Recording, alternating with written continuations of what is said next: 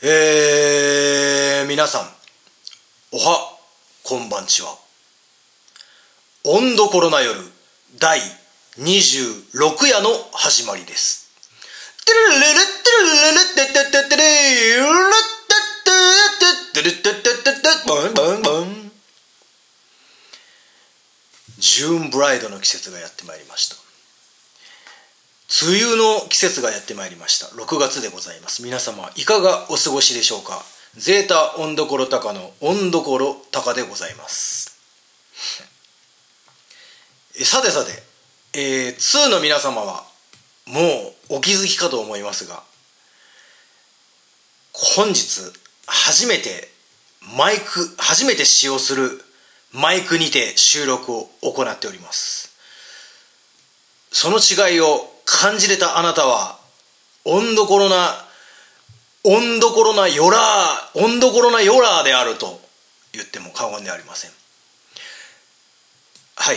ということで、えー、先日ですね5月27日にゼータ温度コロ高2018年一発目のライブとなる曇り空音楽祭に出演してまいりましてその後の、えー初収録ということで今回ですねまたこれ新たな取り組みなんですけど第26夜こちら3部作でお届けしようと思っております。第26夜の中で第1部第2部第3部で完結するまさに「スター・ウォーズ」のような温度コロウォーズのような世界を繰り広げてみようと思います。そして今回第第1部温度コロナ夜第26夜第1部のお客様はこの方です。鍋さん。ですヨラーの皆さんこんばんは。ベースの渡辺です。ありがとうございます。ありがとうございます、はい。い一部が鍋さんっていうね。まさくんではなかったっていう。聞き始めた多分温度コロナヨラーの人で3部来るって言ったら、多分いまさくんだろうなってお読むはず、そこを鍋さんで来るっていう この変化球。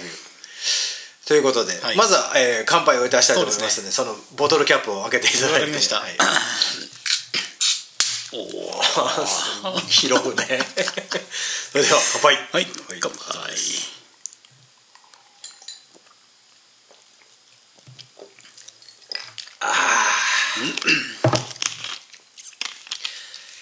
いやーまずあのこの本編に入る前に、はい。このマイクについてなんですけど早速、はい。あのいつもこうスタジオで角屋でですね、角屋スタジオで使ってるマイク、でそれとまあこのポッドキャストマイクっていうのは併用してたわけなんですね。ダイナミックマイクを、まあ、4本ぐらい持ってきてすげえ鍋さんが覗き込んでますけどね。下によくわからんスイッチがありますね。原因です。いやいいんじゃない？え？下？原因の下。なんかモード切り替えみたいな。4パターン。あこれがこれがあれ。指向性？これこれが指向性、えー、あそういうことか。でまあ今指向性の話で出ましたけど今回から使用してるマイクは先日あのインスタグラムにはちょっとアップしたんですけどイエティというメーカーのですねえー、アルティメット USB マイクロフォン for professional recording という あのブルーの濃いブルーのちょっと憎いやつなんですけど、まあ、これがねあのーあれなんだよね。複数人数をやっぱ想定してて今度あのリベルタスとあの見せ合いライブをやるときに、はいはい。まあ温度コロナ夜もちょっと撮ってみたいなと思って、そういう時に56人な67人ってなった時にそのマイクセッティングするのがまず面倒くさいっていうのとまあ、この温どころ部屋でやる時もこういちいちマイクを持って帰ってきてるのが面倒くさい、まあ、そこをどうにか解決できないかっていうのがこの一本で奥さん解決するわけですよ。経済的ですね。経済的ブルー。なのでさっき鍋さん言ってたんですけどそのゲインスイッチ、これまあねスイッチがね4つあって、スイッチ触れるとこはね。僕の面にボリュームとミュートがあるんですよ。おね。でもミュートしてみるよこれ、はい。もうほら確か 放送事故かと思うぐらい今今のがミュート。えどんくらい連打できるかみたいな。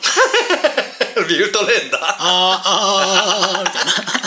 じゃああーあー。本当だ。これがエフェクターの始まりですね。すげえな。本当だ。うんへえなるほどね。でもこの指向性もグリグリしちゃってね。うわー危険性抜群だね。グリグリしちゃって。遊べる1台ですね。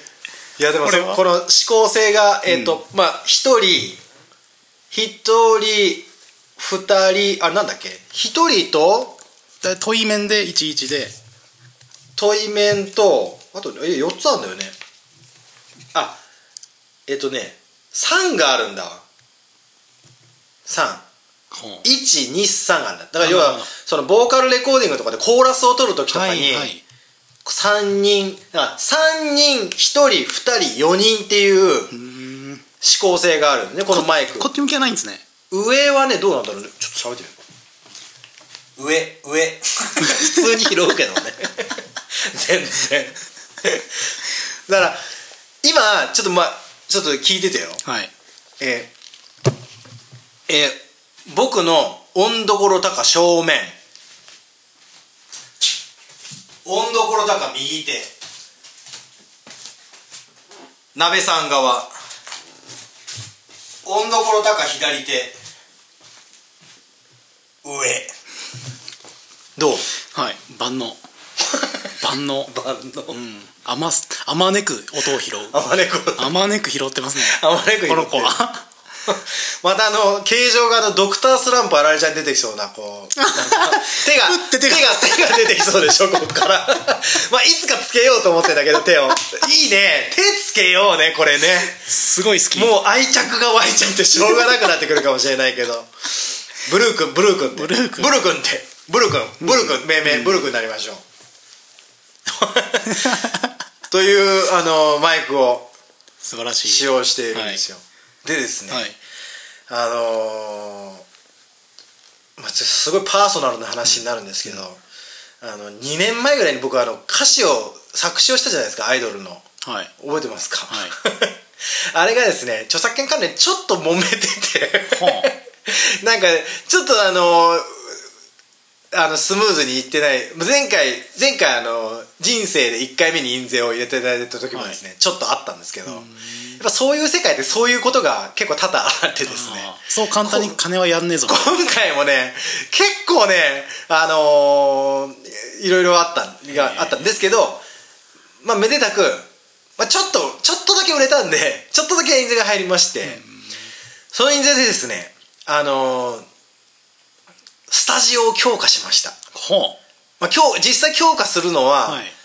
次のまあ僕火曜日が休みなんで火曜日にやるんですけど、はい。もう届いてるんです。えあのフロアモニターを2台設置します。すげえ。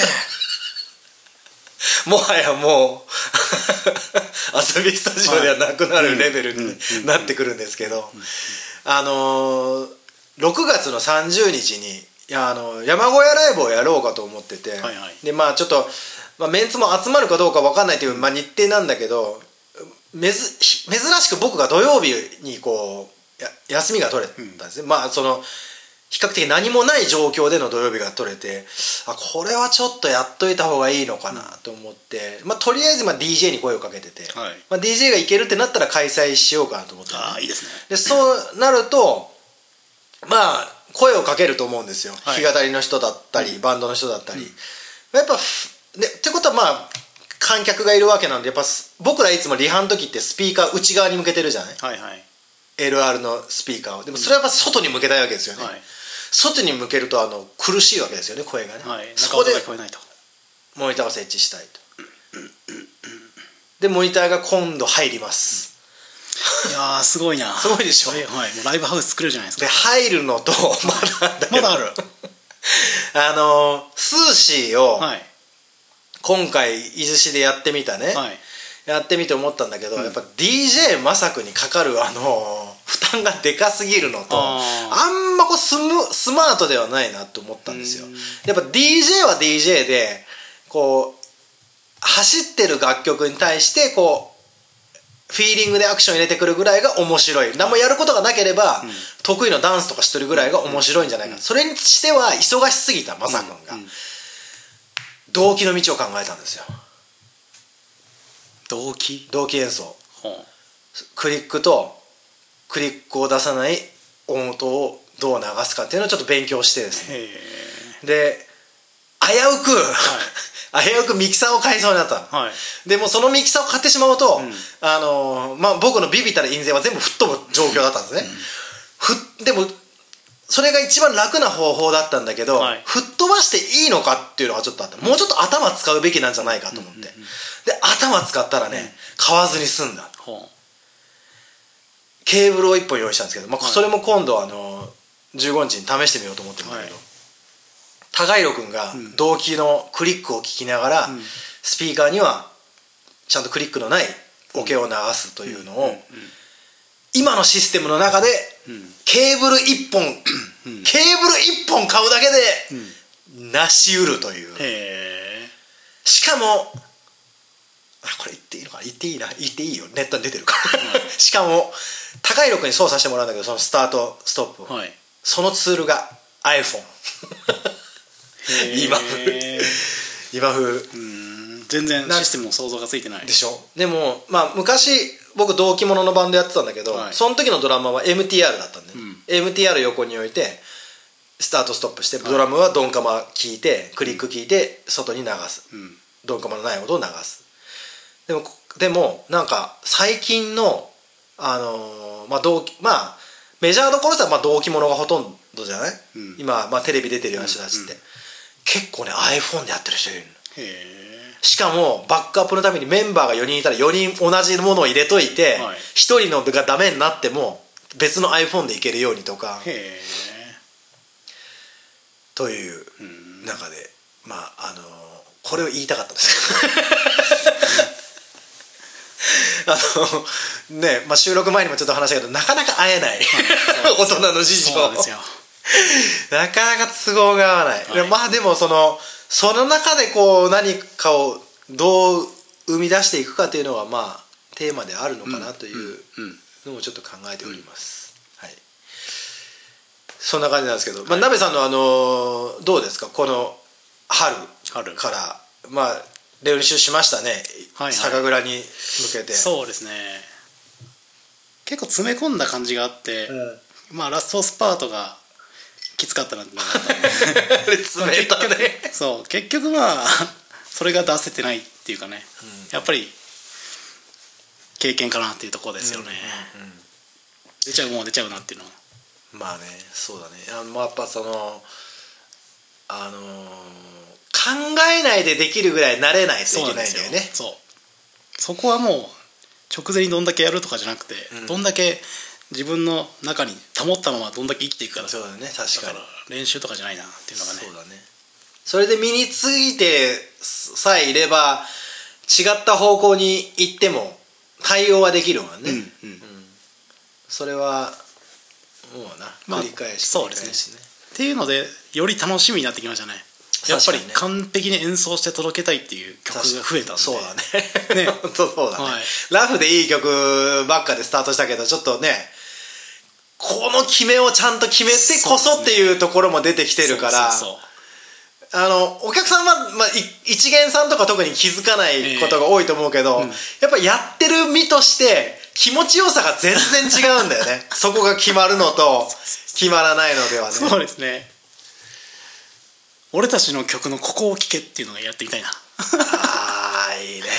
あの全すげえマニアックなマニアックなとこ。ここの2分40秒のタークだとここのハイハットを聞いてほしいとか やりたいな。そうなんですよ。これ実は下から一発撃ってるんですよ。とかねえー？でもさあのギタリストの最近まあ YouTube がこう世の中にあるもんだからこうギタリストがプロのギタリストがやってる教則のやつとかもあって、まあ遊びでやってるような教則ありますね。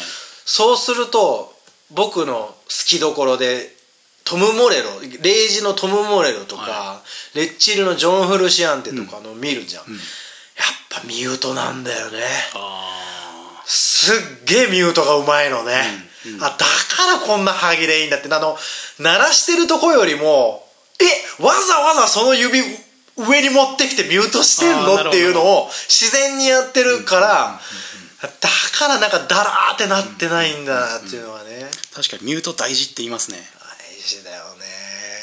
隠し味だよね、うん。調味料だよあれが、うんそうそう。あそれすごい思って。うん。はい。ということでですね、今日はえー、まあ、鍋さんとこう、はい。第一部をやっていくんですけどまずここで放送には載せないんですけど、はい。一旦放送を止めて、先日の、はい。えー曇り空音楽祭のライブを見てみようと思います。楽しみですね。ので、えーね。あのーリスナーの皆さんは、しばしお別れと言っても放送は続きますけど。あのーあ間ができますので、ではちょっとさようなら。はい。さようなら。今度コロナよあうんるはいえー、ということでねえー、温どころ高とえー、鍋さんと2人で。はい。えー、伊豆市デイライトのライブを見る間に、えー僕はあの薩摩焼酎黒いさ錦をもう2杯飲み切りまして、デイライト？え？デイライト。あ違った。伊豆市飲み切った証ですね。そうですね。伊豆市酒造の酒蔵の、はい。ねライブを見まして、この番組は、えー、薩摩焼酎黒いさ錦の影響でお届けしております。ということでどうでしたかなべさん。曇り空音楽祭。うん。まあやっぱり温どころ高っていう空気感は変わらず、僕もお客さんの一人として見てたらすげえ楽しいバンドだなって思いましたけどそうだねあのー、まさくんもっと踊った方がいいね。確かに。あの、あのーあの踊りはさ最初にさ 一番最初に登場してきた時に、うんスーシーやったじゃない、うん。でまあ、まあスーシーのブラッシュアップしていくとして、うん。まあまあそれはそれだよね。でもやっぱまさくんがセンターに出てきた瞬間に、うん。何かがこう 始まるよね。始まった やっぱね間違ってなかった。そうですね。人生、やっぱねまさくんが真ん中にいるっていうのだけで、あのーともすれば音を切っても楽しめるんじゃないか まあね自分で雰囲気って言ってましたけどまさにその通りっていう、ね、雰囲気担当でね、うん。であのねなべさんがその聞きながらそのこの今日ね、ああの初めて使ってこのブルブル君、うん。マイクロフォンブル君とマサ君がかぶるっていう。あそうそうそう。マサ君っぽいよねこれセンターねにドーンっている感じがまさくんじゃねえかみたいなマサ君だねこれねいやー面白いですねやっぱあのあのバンドってね、まあまあそれぞれのバンド論っていうのはあると思うんですけど、僕のバンド論バンド理想像っていうのはやっぱこう、えーメンバーが立った時にこうえメンバーが揃って立った時になんか決まるとかあのーその定位置に全員が揃った時に、なんかワクワクしちゃうっていうのは、バンドのバンドの僕のなんかこう求めてるところなんですよね、だからその自分が好きなバンドとかもやっぱこの並んでる突っ立ってるだけでもこうかっこいい。なんでかっこいいんだろうって。思っちゃうバンドはやっぱ好きになるし僕はね。うん。だからやっぱそそこら辺をこう人生をかけて 目指していけたらいいねっていうのは嬉しいですね。ちょっと思いますすね。ねうん。いやー面白い。ライブでしたね。まあねあのもうなんかでもねあんま自画自賛しそうでも明石家さんまみたいだなって思思ってきちゃったんだけど。でもやっぱ面白いよ面白いね面白い。なんかうん様になってる感じなってるよね。あの詰めなきゃいけないとこがいっぱいあるんだけど。そうそうそう。まあそれは多分永遠にね課題は課題に残っていくんだろうけど。そうだね。その時点で切り取るんであってもこの切り取り方はいいなみたいな。確かにねそうだな。いつまで行っても多分ね、うん。途中なんでしょうけど。そうだな。その途中なりの良さっていうのがね、ビジュアルでも伝わってきたなっていう雰囲気とか。ちょっと回数こなしていきたいなって気はあるね、ん。その練習ができなくてもその場に出ていく、ん。離れしていったらちょっともうちょっと面白くなっていくかなっていうのはあるね、まあ今全力でお客さんが受け入れてくれてる感がちょっとありますからね。しあれねあれはね、ホームなんだよ。ホーム。曇り空もはやねホームになっちゃってるんだよ、うん。あの人としてこう寄ってくれる人たちが増えちゃったから、ちょっとホーム感が出てるんだよね。そうですね。そこをまたねホームじゃないところでいかに見せていくかっていう、でもエンターテインメントでまあねちゃんとこうあるところを超えられたらどこに行っても大丈夫であろうと僕は思っているので、まあ、ちょっと場を作っていきたいのはあるね。そうですね、でもこれ見てて前回は初めてだったじゃないですか、うんうん。その時のゼータと初めましての方は多分それなりの楽しみ方ができたと思うしあそうだね。うん。今回は2回目は2回目で、うん。初めましてじゃない方がほとんどじゃないですか。そうだね。でもやっぱりそこでもあゼータだみたいな楽しみ方をしてもらってた気がして。俺ねすごい嬉しかったことがあって、ん。あのー、PA の有本さんとか、まあ、ゆきさんとか、うん。その皆さんはね関係者の人がこうまだゼータ見てない人いるじゃない、その人たちにゼータゼータいいから見なよって言ってくれててっていうのがあってなんつうのかな僕僕らさ前回あの、一世一代の鎌瀬犬宣言をしたじゃない、あねでもやっぱそこはそうそこはそこだなって思うんだよねなんかね、お僕らって一世一代の鎌瀬犬グループってすげえ大事にしたいなっていうのがあってなんかさ例えば何かのイベントがあった時とりあえずゼータをここにかましとけば、盛り上がるっていうもうそこってエンターテインメントやっぱこう求めたいところというかさ真髄の部分だと思うんだよね、だからその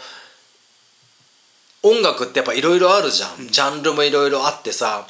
でもまさくんがすごい心配してたけどこう、ゼータのこのちょっとゴリゴリ感のあるところが、曇り空の雰囲気にどうなんだろうっていうところをちょっと心配してたけど、でもやっぱこうあの30分だけでもちょっと許してくださいっていう意味も込めて、まあそのあのイベント自体をこう盛り上げられるのとしてね、ん。こうできればいいなっていうのは思うよね、ああいいですね、まあいい役割を果たしてたんじゃないですかね。よかったね。あのイベントの一コマっていうことでね。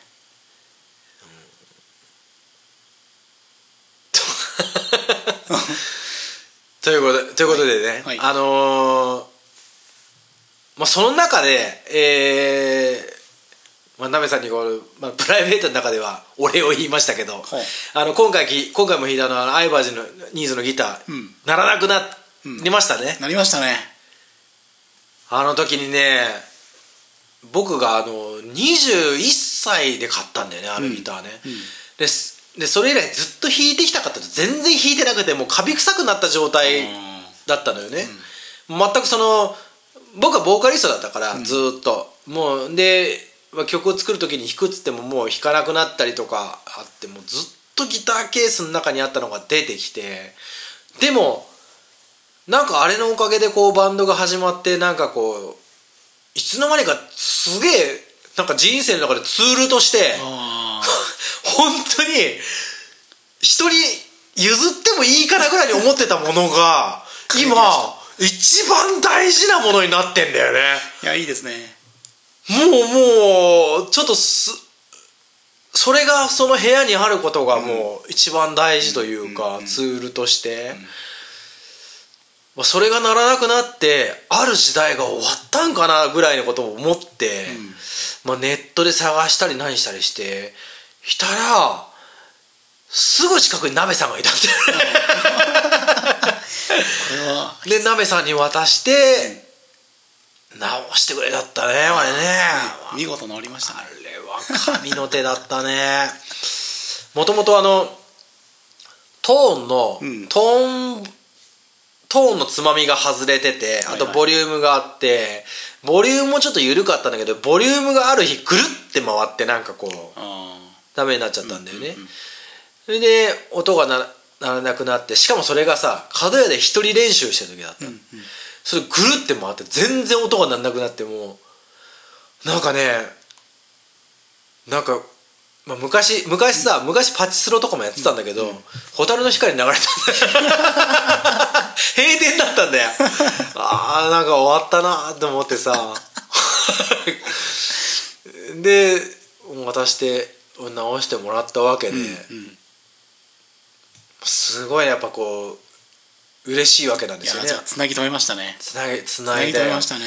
だってさ例えば鍋さんじゃないベーシストと出会ってた可能性があって、うんうん。その人が入ってた可能性もあるんだけどさ、うんうん。うんでもどう考えても鍋さんみたいにエフェクトオタクじゃなかった気がするんだよエフェクターを自分で作りますとかいう人ではなかったと思うんだよね、はいはいうんそういう人だったからあのギターは生き残っおたわけなんだよね、で僕さじ正直なとこ行って、ん。あれがああいう状態になる前って、ん。やっぱその今今でもやっぱグそのグレッチのグレッチかあのテレキャスのもうその生涯持っとけるものっていうのを一本欲しいなって思ったんだけど、でもまだちょっとまだ自分のスタンダードギターがこのアイバリーズの S シリーズのあれなんだっていうのをちょっと再認識してしまったんだよね、なんか。はいだからフロイド・ローズが面倒くさいなとかさ 練習中に弦切れて全部の弦が狂ってさうああもうできねえよとかさ なっちゃうじゃん。でもそれでもなんかあのプレイテックのあのテレキャスをさ、うん。ちょっとあの練習で使ってあのね、フィードバックさせてみてこうフィードバック物足りないなとか思った時に鍋さんが直してきてくれて、アイバニーズのギターでフィードバックやった時のあのほ まさに吠える感じ。吠える感じでしたね。なんかさプレテックのあの7000円のギターがさ だからヒーってなんかちょっとうるさい。ちょちょちょっと耳を押さえて子供みたいなのね。ちょっとねあのー、マー君。マー君ちょっと静かにしようかって感じなんだよね。ヒーヒーって言ってた感じが。あれがあのアイバニーズのギターで開けた時にあのなんだもうライオンが吠えてるようなゴゴフワーってもう今から展開するぞっていうようなさあのモードになった時にあこのギターを持っててよかったんだな、俺はっていう、ねえ思ったんだよねあれ持った時に。ということであの感謝しかないですけど、はいありがとうございます。あのせっかくね、あのまあ、3人三者三様なんですよ、はい。で多分他の2人とは音楽の話ほぼしないと思うんですよ。はあは まさか曲の話するのかな、ん。でそのまず、まあ、せっかく鍋さんなので、はい。あれなんですけどまず鍋さんの、ん。前もあの多分みんなでの会でやったんだけど、その音楽人生についてちょっと。音楽人生。話してみたいなと思って、はいはい。いいですね面白そうだな。はい、まず鍋さんがそのベースじゃないなあの音楽をうん。こう、好きになったなっていう,、はいはい。こう記憶である限りどういう時？ある。あのうちの母親がね結構音楽好きというか歌うのが好きっぽくてうん。もう5歳とか6歳とかの時からなんかカセットテープから音流れてんなっていうのを意識してて。家で？いや車の中。買わせて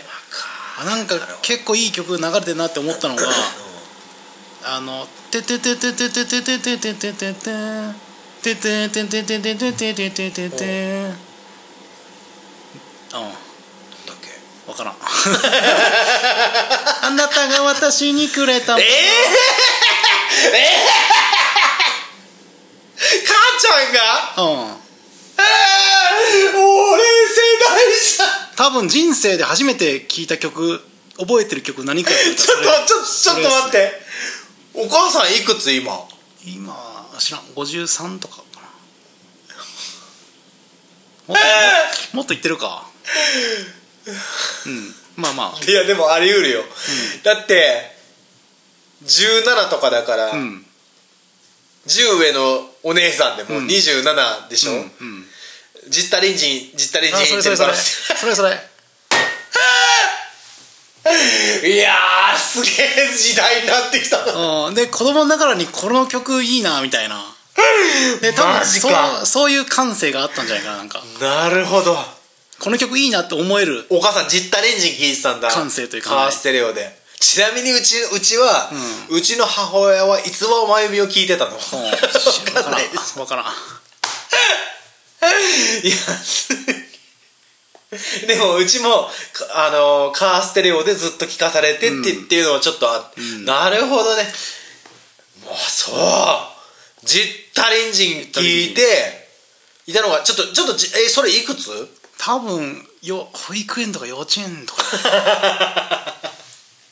別にその曲が好きとかどうこうじゃなくてなんかそこに耳を向けるアンテナはあったんだみたいなで今もうその曲いいなって思うし改めて聞いて。あ俺が聴いてた曲これなんだみたいな。歌詞こんなんの歌ってたんだみたいな。あれもあった。ラリルレイリラリルレイリもあった。うわわかんないか。でもでもてててててそのメロディーラインがあれだったんだね。そうそうそうそうそう。確かにね。すっげえ面白い今の。あそう、えそれがじゃあなんか自分が音楽好きかなって思ったようなきっかけなんだね。そうですね。えじゃああれベース最初なんだバンドものに入ったのはベースからだっけ？うんそうですね。実際買ったのはギターが最初なんですよ。ギターが最初か。らなんでギター買ったの？えっ、とね友達がなんかドラムセット買って お家にデンって置いてあったんですよ。なるほどね、うん。で仲良かったからたた叩きに行かしてもらってて、あなんか楽器面白いなみたいな。であまあ必然的にねドラムあるから他の楽器やろうかなみたいな。ドラムって生ドラム？生ドラム。それももう3人いて近くに。生ドラム買う 買うやつ。え？このムーブこのムーブメントはなんだみたいな。3人大人体ね大体メンバー募集をライブハウスから貼ってんのってドラムとベースなんだよ。それぐらいねじゅあのー少ないんだよね。そうそうそう。あのあ違う違う違うギターとボーカルだよ。ギターとボーカルメンバー出してて、ドラムとベース求むばっかなんだよ。ぐらい少ないそんなのが3人三人いいた。た同い年で1人と1個下に2人。はあ。でしかも全員同じ小学校区みたいな えー、なこのムーブメントはなんだみたいな。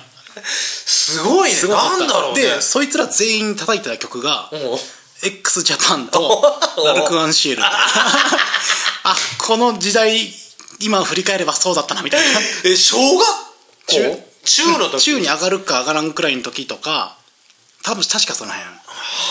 すげえな、うん。でもでもさその X ラルクそこら辺が、んそのロックバンドじゃん。ロックバンドで、その子供たちにまで影響を及ぼせるっていうのはうん。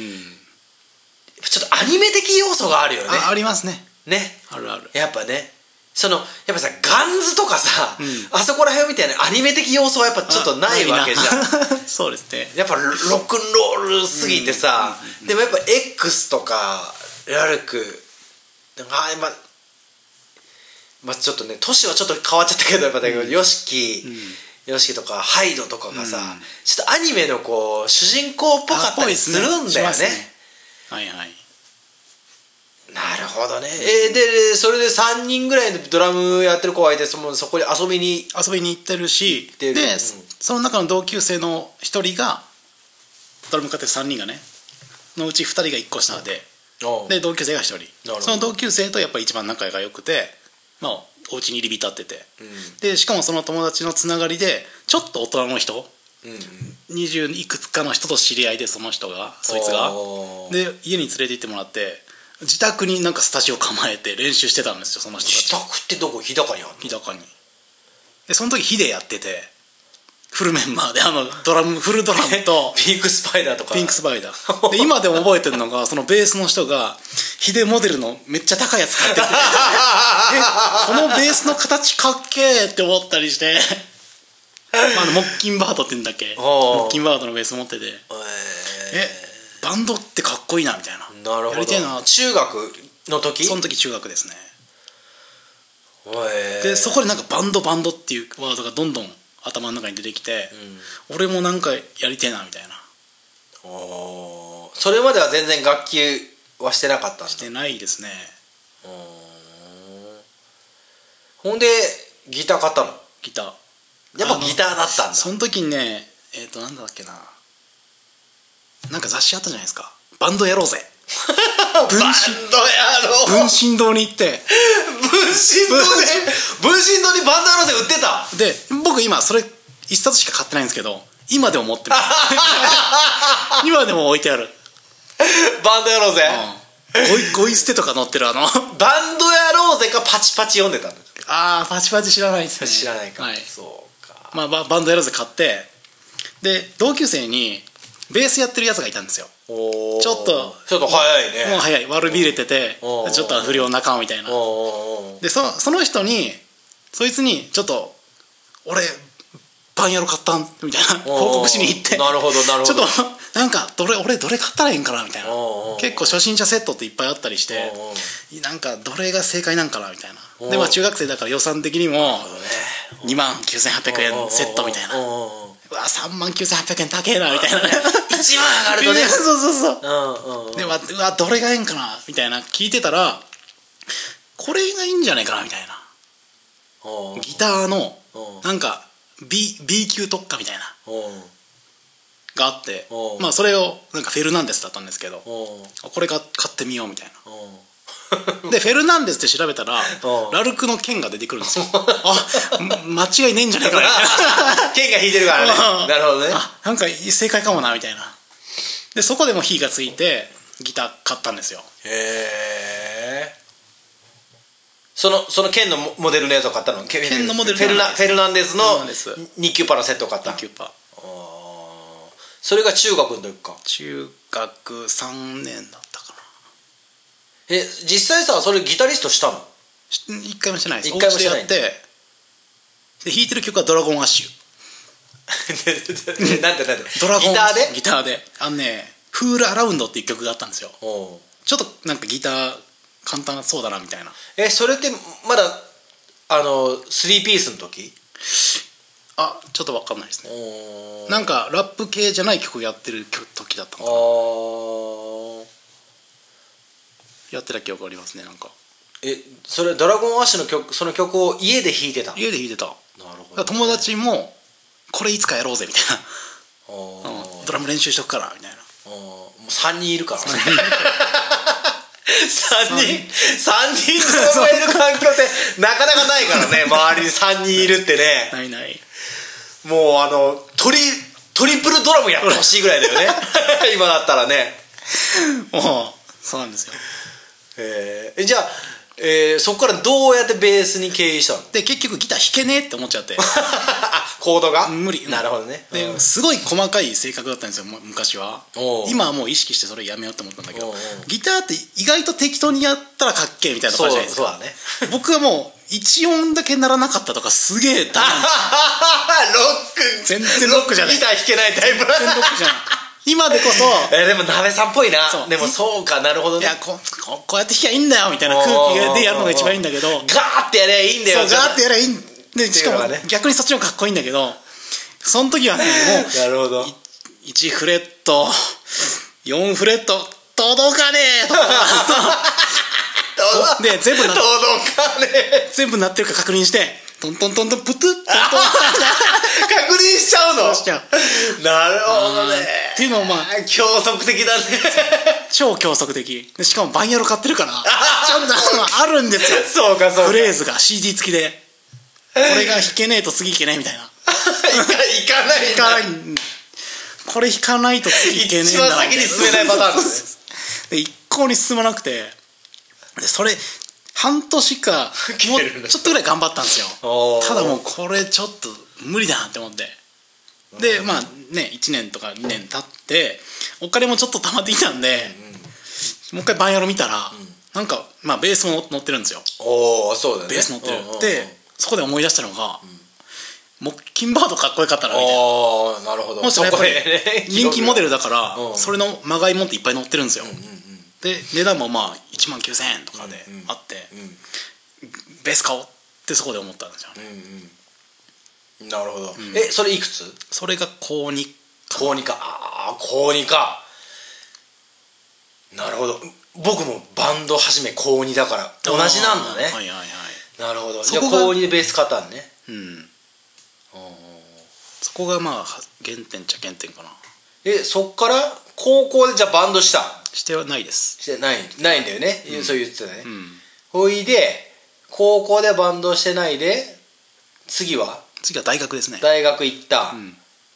ほいでどうなった？でもう大学入る時も軽音楽部に入ろうって思って大学行ったんですよ。いいな。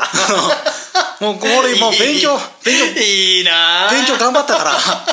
もう俺はもうやったぞと勉強頑張ったから。羨ましい。こっから俺のターンだと、なるほどね、うん、で軽音楽部にある大学に行って。うん。でまあ部室にもね行ってね。それだから軽音楽あ部の部室でどんな感じだったの？なまあなんだろうな。もうガチャッて開ける扉なんですよ。倉庫かっていう感じの。あでドラムセットがデンって構えてあって。うんうんうん。で、まあ、みんなの楽器がバラバラバラって置いてあったりして、先生ってのはいるの？いないいないいないんだ。顧問っていうのは一応いるけどああ誰が顧問かも分かんないような。えだ大体何人ぐらいいるの？その軽音楽部に、えっとね3 4 0人かな。そんないるいるいる。結構もうでかい部下部で。え鍋さんの大学の時ってバンドブームの頃？多分そうですね。あちょそのちょっとそその話聞かせて。その軽音楽部で入りました。ました。そこからどういう展開を？そっから経ていく？そっからねまあみんな田舎から僕出てきてるしうんまあそこも当然田舎なんだけど、まあ誰も知らない、わあ緊張するなみたいな。う。んでまあ部活に入ってそしたらまあ自己紹介とかするわけですよ、そしたらあああいつが同級生かみたいな。ああなるほど。まあ何人かいるじゃないかみたいなね。でせっかくだからなんかもうバンド組んじゃいなよみたいな空気になったんですよそのなるほど。初回で、初回で？初回で。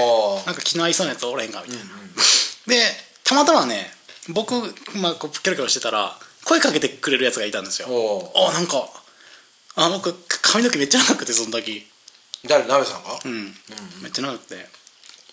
なんか X やろうぜみたいな 髪の毛。そう髪の毛ななかったからその X, X やろうぜみたいな。長いからね。仲いいから。やっぱそそこに目をつけるやつがいるわけですよ。なるほどね。そそうりゃそうそそうだ。そういうやつなんだろうなっていう。単発だったらブルーハーツなのかなとそう思う。そうそうそうそう。長髪だったら X なのかな。X やろう X ややらせみたいな。X なのかオーラなのかぐらいでそこで本当に X やることになって。でまあなんか X 好きなやつがいたんですよ 結構ボーカルもいたし僕ベースで、ギターのやつが超 X が好きなやつがいて、であとドラムがいねみたいな。でそのドラム探しで結構時間よしよしきがいね。よしきがいねドラムがねもう大学生活4年間もうコロコロ変わっちゃうんですけど。ん。まあでもそこで一応一筋ずっと X をやるっていう道ができたんですよ。へえ。じゃあ大学生活はずっと X をやってたの？メインはねであまあ僕もねああんま音楽聴いてなかったしあんまうまくないからよく分かってなかったんですけど、最終的に X じゃないバンドしたいなとか思って なるほどまあ、ある程度上手くなったらやっぱりこんな曲やってみたいなとか出てくるからうん、まあ X 一筋ってわけじゃなかったんですけど、ちなみに X は何をししてた？ブルーブラッド。ラスティネイル。くれない X いいうん。エンドレスレインいいけどいいけど今もう想像しただけでもうドラムのパターンがちょっと。サイレントジェラシーああそう。ジョーカーーい。いここ攻める。でもうブルーブランドとくれないで僕はもうお腹いっぱいになっちゃいますね、ブルーブラッドよかったね、ブルーブラッド僕やっぱりあのカセットテープ世代なんだけどさ、はいはい。まあよかったわ。あのもう何回聞いたかあの僕もね。あのねあのイントロからさ、イントロからオープニングの時あるじゃん。あるあるある。あちょっと静かになって「デンデンデンデンデンデン」ってくるじゃんもうあそこばっか聞いてたあそういや僕も一番好きなのは何って言われたらブルーブラッドって言いますねああ僕はね何気なく静かにサビに入るとこがいい。ああなんとなくサビに入っていく感じがいい。えテレレレレレレレレレレレレレレレってなんだっけ？これくれないかな？ん？ブルーブラッドかな？涙くれないだくれないそれはくれないこれくれないだ僕はくれないあんま好きじゃないんですよね本当ちょっとなんでオーケストラっぽいからいや泥臭くないですかああなるほどねいや確かにねブルーブラッドはね、うん。あのーうん。あの X が、まあこれありえないんだけどずっとブルーブラッドな感じだったら、はい。僕は今でも好きなんだと思うんだけどもあうやっぱりやっぱりねあのお茶の間感が出てきちゃったから、はいはいはい。だったけど。なるほどね。じゃあじゃあその X バンドをずーっとやってい,、ん。いました、今でもでも大学を卒業するよね。卒業そうその時にこうはどうどういう感じになったの？卒業して。卒業してまあお家に帰るというか。こっちに帰ってきた？すぐ帰ってきたの？すぐ帰ってきた。は働かずに向こうでは、いはいはい。で別にもうバンドとか考えてなくて、うんうん。あ違う違う。しようしてたわ。えそのし X の仲間のうギタリストが、まあ、バンド化したいやつで。ん大学の時の？大学の時の友達。うんがもうギターボをすると。何？ギターボ。ギター弾いてボーカルする。ああで曲も作りたいやつで俺がこの曲作って歌う歌って弾くからベース弾いてくれと。なるほどなるほど、でそれでオリジナルバンドになるわけですよ。うん、なるほど。でドラムがいないからで、まあ、俺あんまり人を見つけるのがうまくなくて俺たち2人が、打ち込みでドラムやろうと。なるほどね。うんうん。でまあそれで2人体制で結構動動くというかバンドはやってたんですよライブを、へえなんか東京行ったり。そんなうん。そんな活発にやってた下北行ったりとか。マジで？それも別にうまいとか呼ば呼ばれたわけじゃなくて、え下北ライブハウスに出たの？はい、どこに出た？覚えてる？屋根裏だったかあと新宿ジャム。今。いやそいつそマジ？そいつがもうなんかこここでやりてえみたいな。ちょちょごめん。大学の場所どこだっけ？島根大学。島根だよね、ん島根からい下北行ってた、おいすっげえ活動的だね。そうなんですよ。で2人のバンドででしょ？2人で。いやあり得るよそれ。うん。あまあただ単にここでライブしたいだけだったんですけどね。で俺俺もそんなライブハウス詳しくないから。あごちなみにさそれ何年か分かる、何年？何年？なまなめさん何歳の時？卒業して23年だから。25とか6かな。2 5 6だったらせあの西暦でいうと何年ぐらい何年？今から7年前。8 7年前。2010年とか。2010年か。2010年ぐらいに行ってた、うん。って言っても1回だけですよ。いやいやそ,、いやそれでもさ、うんでもってことはまさくんはいたよね。え？まさくんうんまさかまだいたね。東京にね。ああそういうことか。うん。へえ。ええあそう。っていうことをやって、まあ、結局それも続かなくなったというか負担になっちゃったんですよ僕のね。なるほとどお金かかるしなんでわざわざ客もいねえライブハウスに行かないといけないんだよ。ねお客さんいないよね。うんいない。まあライブって大概お客さんいないよね。いないし呼ぶ気もなかったみたいな感じなんですようん僕らわはかるわかる、ただそこで立って演奏できりゃいいや、そこのライブハウスの店長さんに認められたらいいやみたいな。そうだね。君たちいい曲やるよねみたいな。わかる。それだけでいいやみたいな。わかるわかる。うん。今思い返せばそんなエピソードがありますねその彼はど何をしてるの？今どこにいるの？今大阪。ギタリストなんですよいや趣味でギターやってる。うん。いやでも活動できたね。でもさ屋根裏に出るってことはやっぱこうねデモテープ送って。ああですね。ね。認められないといけないですね。オーディションがあってだもんね、うんうん。大概そのライブハウスのオーディションがあって OK だったらオーディションライブがあってさ、うん それにクリアしたら夜の部に出れるとかさ。そういう流れになっていくからね、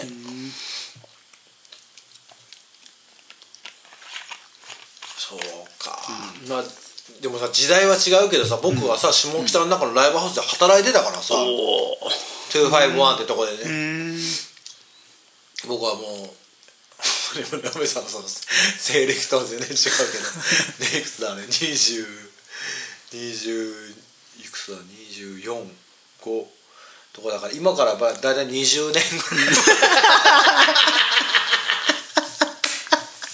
前には下北のライブハウスで働いていたからさ。ああそう。まあそう考えると結構ギャップありますね。その時だって僕中学だよね。中学1年とかじゃないですか。そうだよね。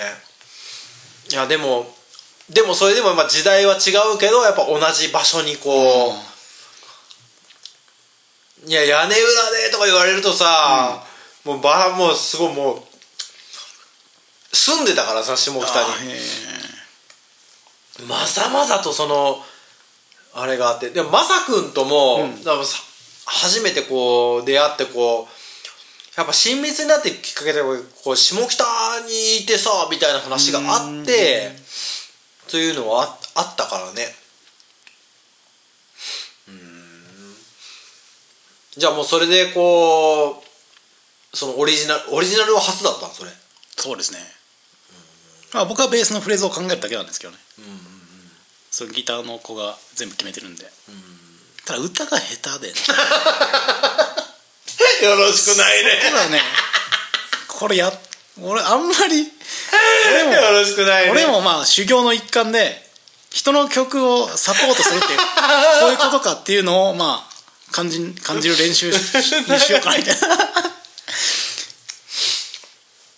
メンバーがいやいやでもメンバーが歌が下手だなって思ったら、それはやっぱりもうやらない方がいい、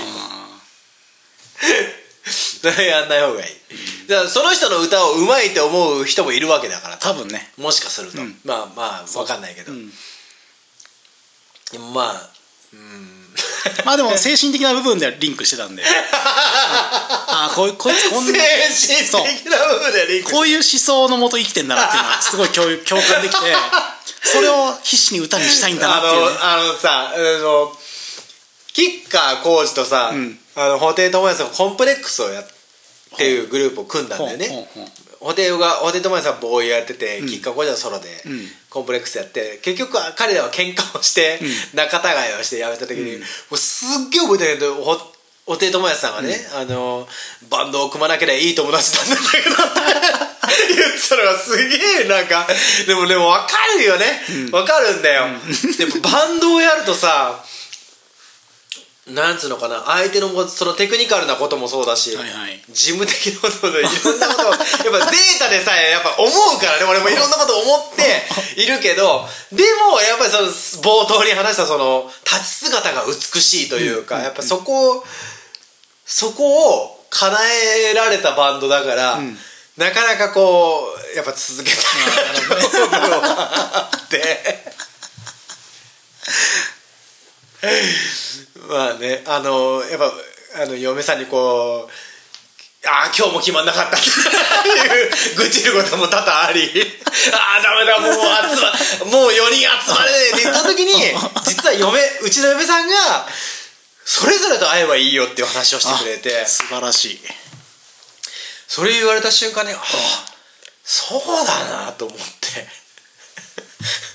なんかもう自分の中でもこう描きすぎちゃってんだよね、こうみんなでこう見てささっきのライブ。いいじゃんやっぱあれを一緒に見て盛り上がって次に進めるんなら最高だなって思ってた部分もあったけどできないんだったらあできねえな。もう YouTube アップだなって思ってた矢先にそれぞれでやればいいって言われてあそうだなと思ってこうやった第一部なんですけど。そうですか。内助の功ですね。鍋の逆襲なんですけど 温どころウォーズ一部鍋の逆襲っていうのね。まあそういう感じでね、うん。なるほど、でえそのじゃあそのオリジナルをへ経てさこっち帰ってくるじゃん。た。その後は？じゃあこっち帰ってきてからそのオリジナル。あ帰ってきてから来てから来てから。なんか社会人としてそれをやってたみたいな。彼はどこに住んでる大阪に住んでた。大阪。遠距離バンド。遠距離バンド。おわすげえいや相当仲良かったから壮絶すごいね。そいそいつが俺のこと超好きだったんですよ。あるね、ある。そういうのはちょっと超好きだ。ある。もう今盛り上がりすぎてモニター モニター防御がかかったから、なるほどね。ですげえな。ネット使って。あるね。うん。なんかオンラインバンドスタジオみたいなのがあるわけですよおおネットデュエなのあるんだ。ネットデュエットみたいなのがあって。へえそれ何回かやったんですけど。7?7 ん？7っていうのは？7っていうアプリがあるではない。あ7ではないですね。7ではない。ただまあそれもやっぱりタイムラグとかがあってうまいこといかんかったんですけど。そこでリハしてんの？リハっていうか俺が今回作った曲こんな曲だからみたいな。ちょっとちょっと聞いてみてみたいな あそれがさあれなんだよね。LINE で例えば送ってきて、うん。聞いて返すじゃなくてもうリアルタイムでいるんだねそこに。でそいつが俺のことめっちゃ好きだし すげえなんかめめしいやつなんですよ。声。めしくてめしくてめしくて声聞かれたらダメだみたいな。だからネットデート立て立ち上げてネットデート立ち上げてスカイプですよスカイププンフォンプンフォンプンフォンみたいな。スカイプでやってるかかってくるわけですよ。あこんばんは。今大丈夫ですか？みたいな。なるほど。大阪からね。もう1回2時間3時間ですよそれで。いやでもちょっと理想的というか現代的といえばそうだけどね。別の場所に住んでて、そういうオンラインでこうリハーサルをしてででさ、それで下北にライブ行けるんだら そうそうそう相当のテクニカルな感じだよね、まあ、素養は多分ああったんですよその時は。がん頑張ってやってたから。いやいいよ。内容的にはすごくいいよね。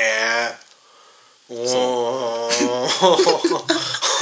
そうなんですよ。いやすごいすごいいいよねだから今思えばなかなかいい話だったなって思って。いやいい話だよ、えああそう。でも解散の時どうだったの？解散はもう僕が愛想を尽かしたみたいな 感じだったんですけ愛ど想つかした。でどどういう感じで解散したの？それは。ええっとねやっぱり、まあ、いろんなとこライブ行くじゃないですか。で何のためにライブしてるんだっていうのが分かんなくなってきたんですよ ね。やっぱり。別に売れたくてやってるわけじゃないし、ただ単に作った曲を披露したいだけっていうことでやってるなるほど。でも客はいない。客はいない、まあ、客いなくてもいいかなっていうのはお互いあったんですけど、やっぱりでもこれするにしてもちょっとお金結構使うし時間もそこに結構割かないといけない。なるほど。働きながらやるのはちょっときつくなってきたなって感じて、まあごめん一人でやってくれって、うん、ショックだった。ね 多分ショックだったろうだと相思います、当はい、相当なショックだよねそんな感じだったらね。彼はどう答えたのその時にいや多分俺がそう言うだろうなってのを感じてて。なるほどね。夫婦のようだねそうもうね。そうそう感じてて「ああまあそうですか」って言ってましたけど。ああそうですか。ってうわあ泣いたねそれはね。彼とは今交際はある？ないですね。ないのか。僕はもうそのそこそこから何か関係性を 本当に彼氏彼女見て見出そうっていうねエネルギーが使えない人なんですよ僕は。ああドライ。そうなんですよ。ドライ。そうなんですよ。ドライだな。なるほどね、そうかいい話だね、でもね、ああ好きだったんだな。わ、かるないやまあでもねやっぱりバンド続けれたら続けたかったですけどね。まあそりゃやっぱりそうだねこのなんか2つの生活ってのが難しいなって思った。バンドってさ続けたいんだよね。続けたい。どのバンドだってみんな続けたくって、でもやなかなかこう続けられなくて、でももううーんなんつうののかな。こう解散理由とかすごいいろいろあってさ、やっぱこうすごい高校生ぐらいから一緒にやってるバンドとかもああるあってでも,、でもやっぱ解散しちゃったり 特に上京連中は、うん。やっぱその疲れちゃうんだよね、うん。僕もそうだったけど。やっぱこのある一定グワーってやって、何かがポンってうまくないかなくいかなかった時に、もうその自分が上京してきた理由が分かんなくなってしまうんだよね。でポーンって疲れてこうやめるとかさ、よくあるんだよね。でもそれをこううーんでもバンドっていうのもやっぱこうでもそその反面やっぱいいもんだなっていうのはもう,、思うもう分かっててさ。4人いないとできないんだよね。いやまあ今うちらの形だとね、確かに。4人いないと形になんなくて面白くなくてうんマジマジックを求め続けてんのかなそこのバンドの中の、もうあるあるマジックみたいなこう、ね。うん。えでそのそのバンドが解散した後はどうだった？どうしてたの？した後は そこくらいからうん。機材に興味が出てきて、あそうなんだ。特にエフェクターに興味が出てきてえそれきっかけある？きっかけはねちょうどその2人でバンドしてた時に、うん。僕大学の時1個しかエフェクター買ったことなかったんですよ。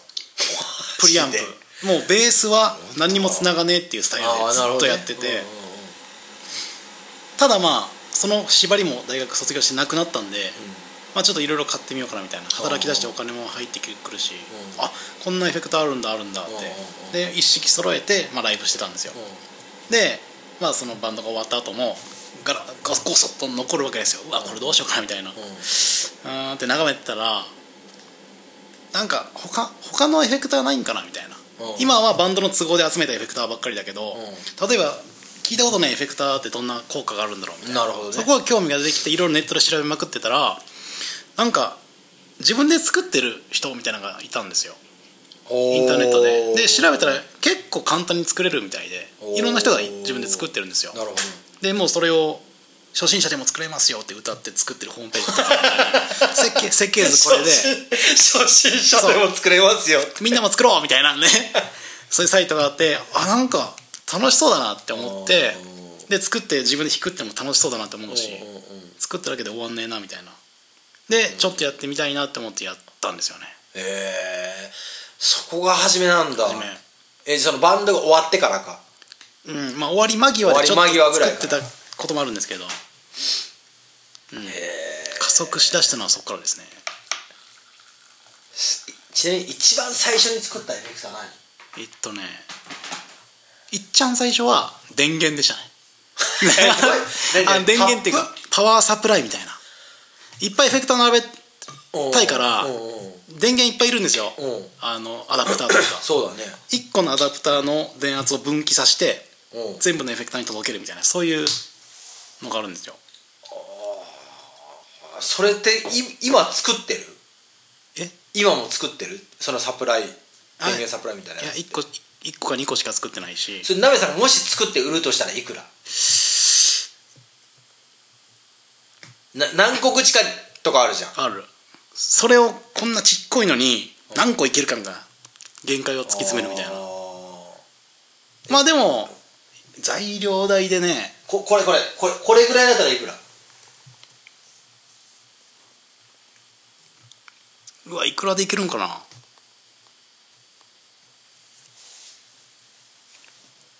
えこれは？もうリアルな値段？リアル。リアルな値段。リアルな値段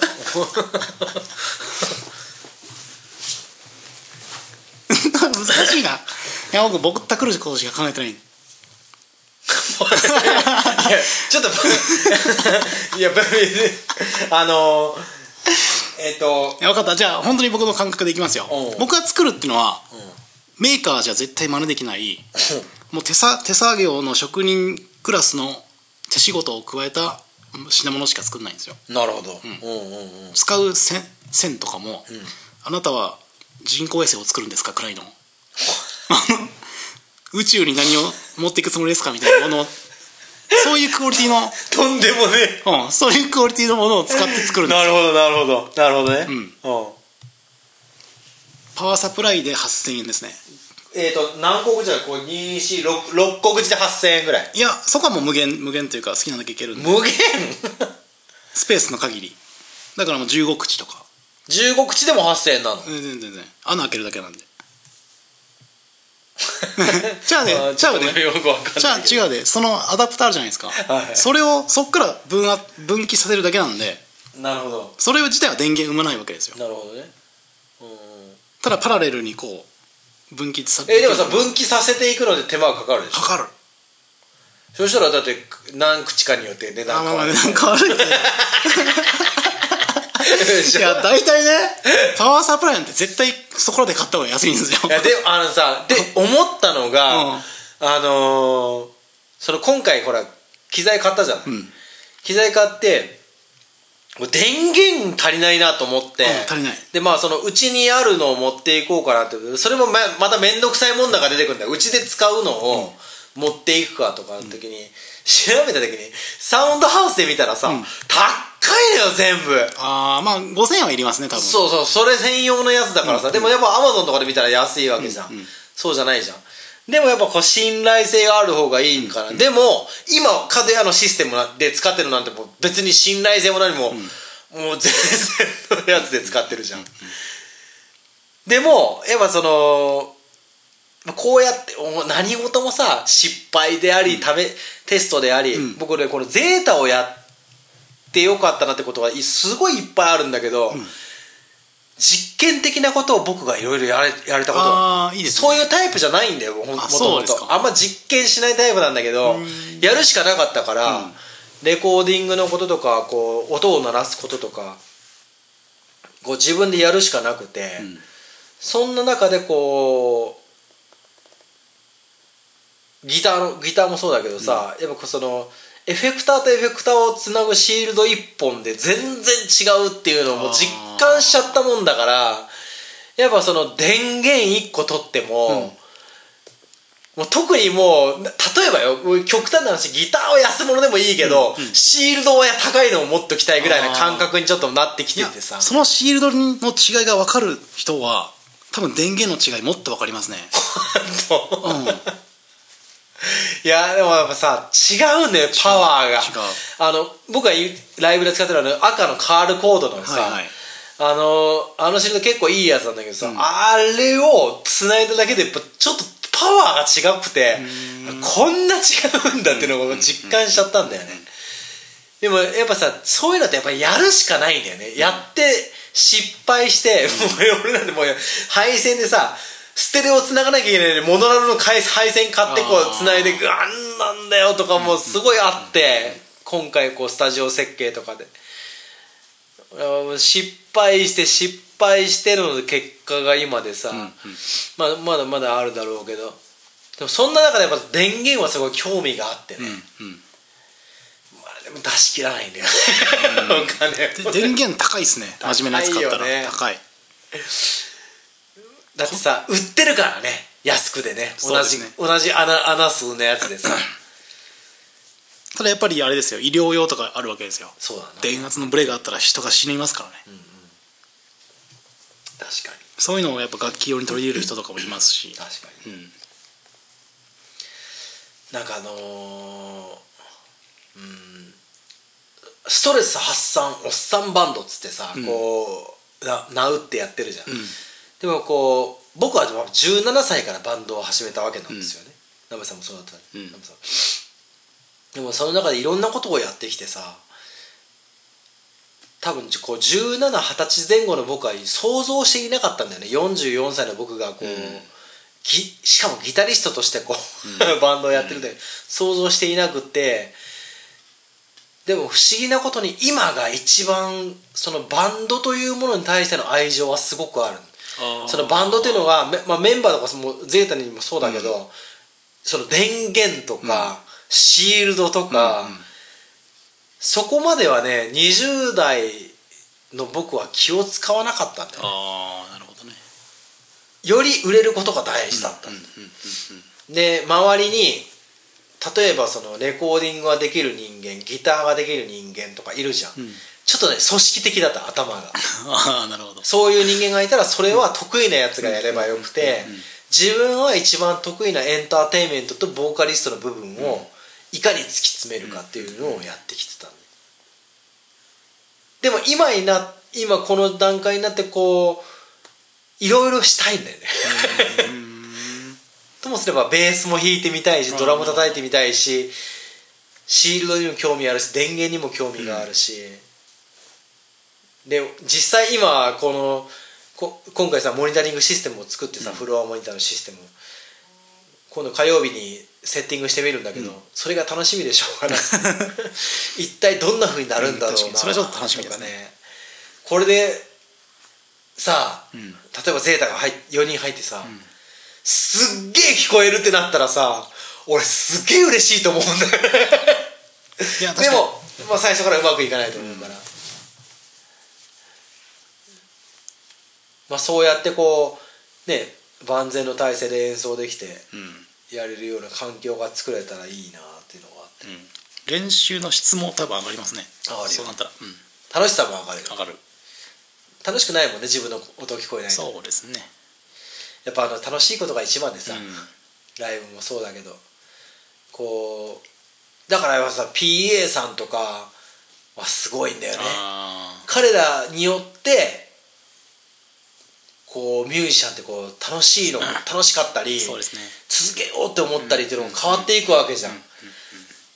PA さんが適当だったらうん。なんかやなんか別にうそうでもないんかなとか思ったりさ。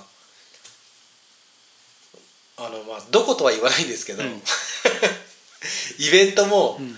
あの出るのをやめたとこもあって。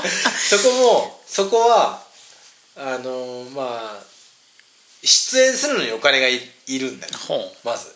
出演するのにお金がいって PA さんもなんかこうなんかこうこれこれこうこここうなんですけどこうこうしてくださいって言っても、あ大丈夫大丈夫みたいな感じで言われると、なんかこう乗らなくて、うん。で実際演奏してもあんま乗らなくてっていうのがある、でも実際 PA さんがこう、まあ、具体的に曇り空みたいな感じでやってもらうと、曇り空なんてリハーサルないじゃん。ない。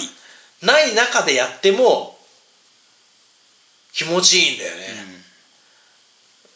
すげえなと思ってあれも、でも確かにリハーサルすればもうちょっとね整えられるよね。ギターもうちょっと上げてとかやれるけどそれでもやっぱこうギンギンにいけるスタイルを作ってくれるのは、やっぱやっぱちょっとこううちらのことを考えてくれてるからなんだよね、ゼータ音どころさあ次はゼータ音どころ高だってやって思ってくれてるやってくれてるから、だと思うんだよ。それがあ次バンド1バンド2バンド3とか考えてやられると絶対出るんだよね、うんうん。だからあのー非常にやっぱままた巡り合いがありがたかったなと思ってぜひ第3回も読んでいただきたいなと思っているところでございます、というところで、えー第1部第2部第3部とやっていく予定なんですけど、はい。今1時間13分。あまだそんなに？まだそんだけ？あそんだけ。過ぎたところで締めようと思っちょっともったいないところがあるね。はい。ななぜかというとナベさんのまだこうそのその5を聞いてないんですよ、ね、その後？ゼータにたどり着くまでのナベさんのバンド人生を聞いてないんですよね。はシューゲーザーはどこに行ったんだろうねああそういうのはなんだろうな。えっとね楽器弾かなくなったんですよエフェクター作り出して。なるほど。楽器弾いてる暇なくて。出たね、あの皮膜向いてるとか、配線材の。この抵抗 あのさえ皮膜向いてたのっていくつの時？皮膜？皮膜を向いてたのっていくつ？いくついくつって？それえどういうこと？えなな何を向いてたって言った？皮膜？皮膜でしょ？あれでしょ？ケーブルのケーブルの。膜でしょ、うんワイヤーストリッパーでペッ。それいくつぐらいの時？いくつ？それだから26とかなの26でしょ？全世界のさ、ん。26歳の中で、ん。その同じ時間に皮膜を向いてた人間がいるかどうかっていうのを考えると壮絶だと思うよ、まあ確かに。例えばね、ん。例えば六本木のクラブにん。いる26歳が、うん。あ俺とん。同じようにこうクラブでね 夜を過ごしてる26歳何人いるんだって思うとするじゃん、僕が神様として神様でなってね、プーッと降りて降りていくとすると、まあねいっぱいいる、うんまあ、残念ながらいっぱいいるって思うとするじゃん、鍋さんがその皮膜を26歳向いてる時に、俺と同じように全世界で今この時間に向いてる人間何人いるだろうとすると、もしかすると1かもしれない。かもしれないですね。全世界で同じ時間に皮膜を向いてる人間は 一人かもしれない。う。ん。うん。まあまあ。だよね。制作に力を入れてるわけですよ。ベーシストとしての鍛錬をおろそかにしてね。だからゼータの1曲目で「え俺こんな弾けねえんだ」みたいな。ずずっと感じるもん。でゼータの曲って F 多いんですよ。あそう。予言1フレット。これこんな腕疲れたっけなみたいな。低い方好きだからね。なるべく EFG 使いたいそうなんですよ。ね。こんな引く筋肉なかったかなみたいな いやそれをねしかもまあ年齢とかもあるんでしょうけどやっぱり全然ベースを弾かなくなった。なるほど。えそのさ2人バンドあったじゃん、はい。それとゼータの間にはバンドはないないです。のなるほどね。あハワイアンとか。ああハワイアン。あれもそんなゴリゴリ弾く感じじゃないんで ペンペンペンペンってスッと弾いとけばいい大体においてさ僕さ鍋さんとこうやってさゼータのメンバーとしてこうポッドキャストやってるけどさ、鍋さんにこう地元にこっち来てから会ったのさハワイアンの鍋さん、うん。サンタの鍋さん、うん。司会をする鍋さんとかだからね、うん。そうですね。人生は想像つかないよね。はい僕も多分結構波のある人生を送ってる気がしますね。ね。そう考えると。なかなかこの人とこうこういうことするんだろうなとかでも思わないしね、うんでシューゲイザーはあのエフェクター作ってる間って暇なんですよ。耳が特に。あでなんか音楽流すじゃないですか、で今まで聴いてた曲なんかまあちょっと思考が変わってきたというかあうんうん。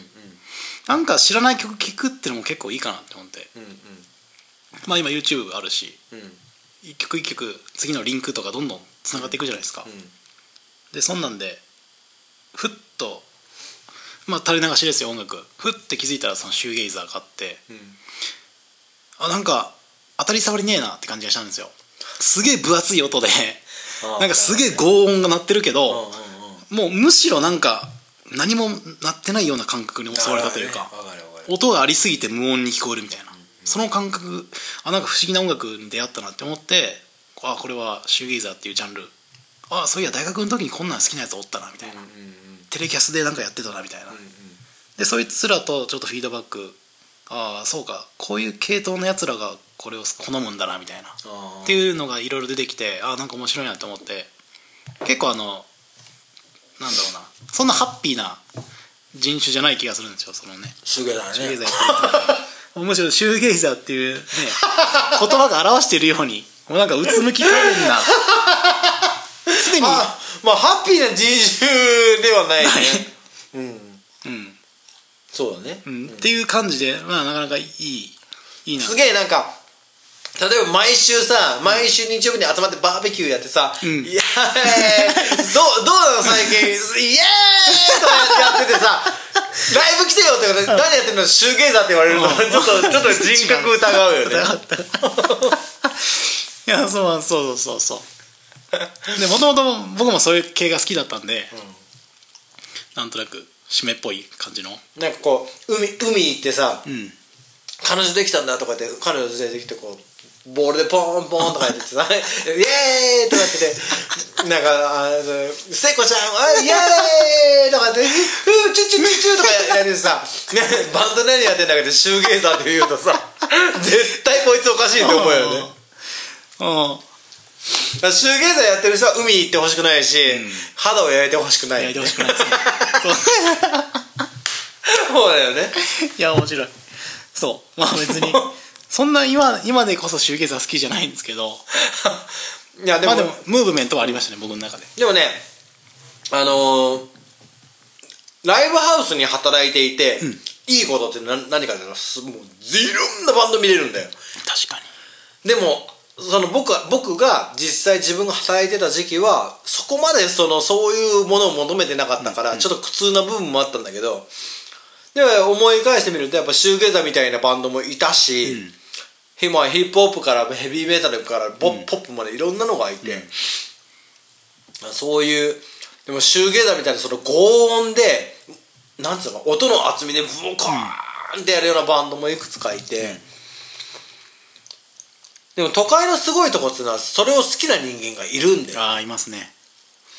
深夜イベントとかで僕がね251で一番びっくりしたのはサイコビリーっていうやつのイベントなの、ロカビリーと、まあ、デスメタルの、まあ、ミックスみたいな感じなんだけど、そういう音楽のイベントには毎回満帆なの、300400入る箱が満帆で、で外にはもうハーレーみたいなバイクがバーッ溜まって、こっちのさ、僕らが住んでるところのハーレーの人たちっておじちゃんたちが多いじゃん、もうその時のハーレーの人たちはもう本当にもうなんかもう殺されるんじゃないかっていうような人たちが集まってもう全員タトゥー入っててガタトゥーもそのガッサー入ってる人たちね、でやるじゃん。で俺店員だからさ、店員でて店長さんがねそこの店長さんってあのジリマリの、えー、とギターの拓也はい。拓也君のロボッツっていうバンドがあります。そこのギタリストなんだよ。へえで熊本出身だったの。はい。でその人のやってるやってたノラノラっていうバンドがあって、俺大好きだったの、もう今ではもう音源も存在してめっちゃかっこよくって。だかっこいいなと思ってるのと怖いなって思ってる店長が指示してくるから、もう何にも拒め拒めなかったんだけど、もう二十何歳の僕は、外掃除してこいって言われる。行くじゃん。も うもう怖い人はいっぱいいんだよね。でもなんつうのかどっかどっかしら礼儀正しくって、でも毎回月1だったらそのイベント、毎回そんだけ集まんの。毎回パンパンなの。だから東京ですげえなと思ったらそこだった、やっぱに人数多いから、人口が。だこうなんかこう限られたジャンルでも。ガッとくるんですね。ガッとくる。母数が多いから。シューゲイザーみたいな音楽でももう,、もうそれこそ入れないぐらい集まるし、そこはテーマだね、どうやっていくの、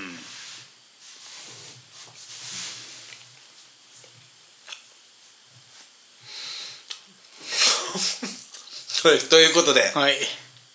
えー、1時間22分を過ぎましたので3部構成になりますともう4時間番組 えフルで使うこれんですか？さいやフルで使うよ、ね、編集め編集めんどくせえもんだって、えこれ一夜にした方がいいんかなとかちょっと思ったりしてるけどまあそれはそれで後で考えるとして。えはい。まあちょっと締めたいと思います。最後にナベさん、はい。えー、ゼータ温どころ高のうん。これから、まあ、20182019に対してはい。一言お願いします、2018が今か。そうです。あと2回ライブしたいですね。18はい。はい、で僕はぜひとも音源をねはい。あの1枚 CD で作って日々聴きたいな。ままじ真面目に各各々の全力をそこにつぎ込んだ1枚の結晶を今年か来年仕上げて宝物にしたいないいですね。なんえせあのいいですね。数年後にそれを聞き返したい。早く。で数年後あの別のポッドキャストであのあの大好きでねあいつ。あいつら俺のこと大好きで。話ができればいい、ね、そうそうそうそう。その僕はね僕は一番ね、その彼を呼びたい。その彼を呼んでポッドキャストをしたいっていうのが 今ちょっと僕の目標になってるからなべさんちょっとあのどうにかしてこう、はい LINE をね。LINE 復活して、わかりました。こういうことやってんだけどどう？って言ってできればあの角屋でライブを やってもらって一夜限りの一夜限りのゼータ VS でやってもらってっていうのを やってもらいたいです。わかりました。はい、あの えっとゼータはあの、まあ、6月30に、まあまあ、ライブできないかな。できないかどうか分かんないけどやって、まあ、7月以降でちょっとレコーディングに向けてやっていきたいと思ってますので、はい。まあできれば僕は PV まで行きたいんですけどね。PV ああい。いですで行きたいんですけどね。っていうのがありまして。はい。ということでえー「温どころの夜」第26夜、えー第1部をそろそろお開きにしたいと思います。この後どうなるのかもしもしもしかすると26夜はこの放送だけで放送されて次は27夜なのかもしかリスナーの人ですよ。ドキドキよ今。聞いてるでしょ？聞いてる聞いてる聞いてる。終わっちゃうのか？それともえ？続くのか？分かんない状況ですけど。まあ次に第2部が始まるのか？それをお楽しみということで。では皆さんまたお会いしましょう。良い朝を良い昼を良い夜を。では皆さんさようなら。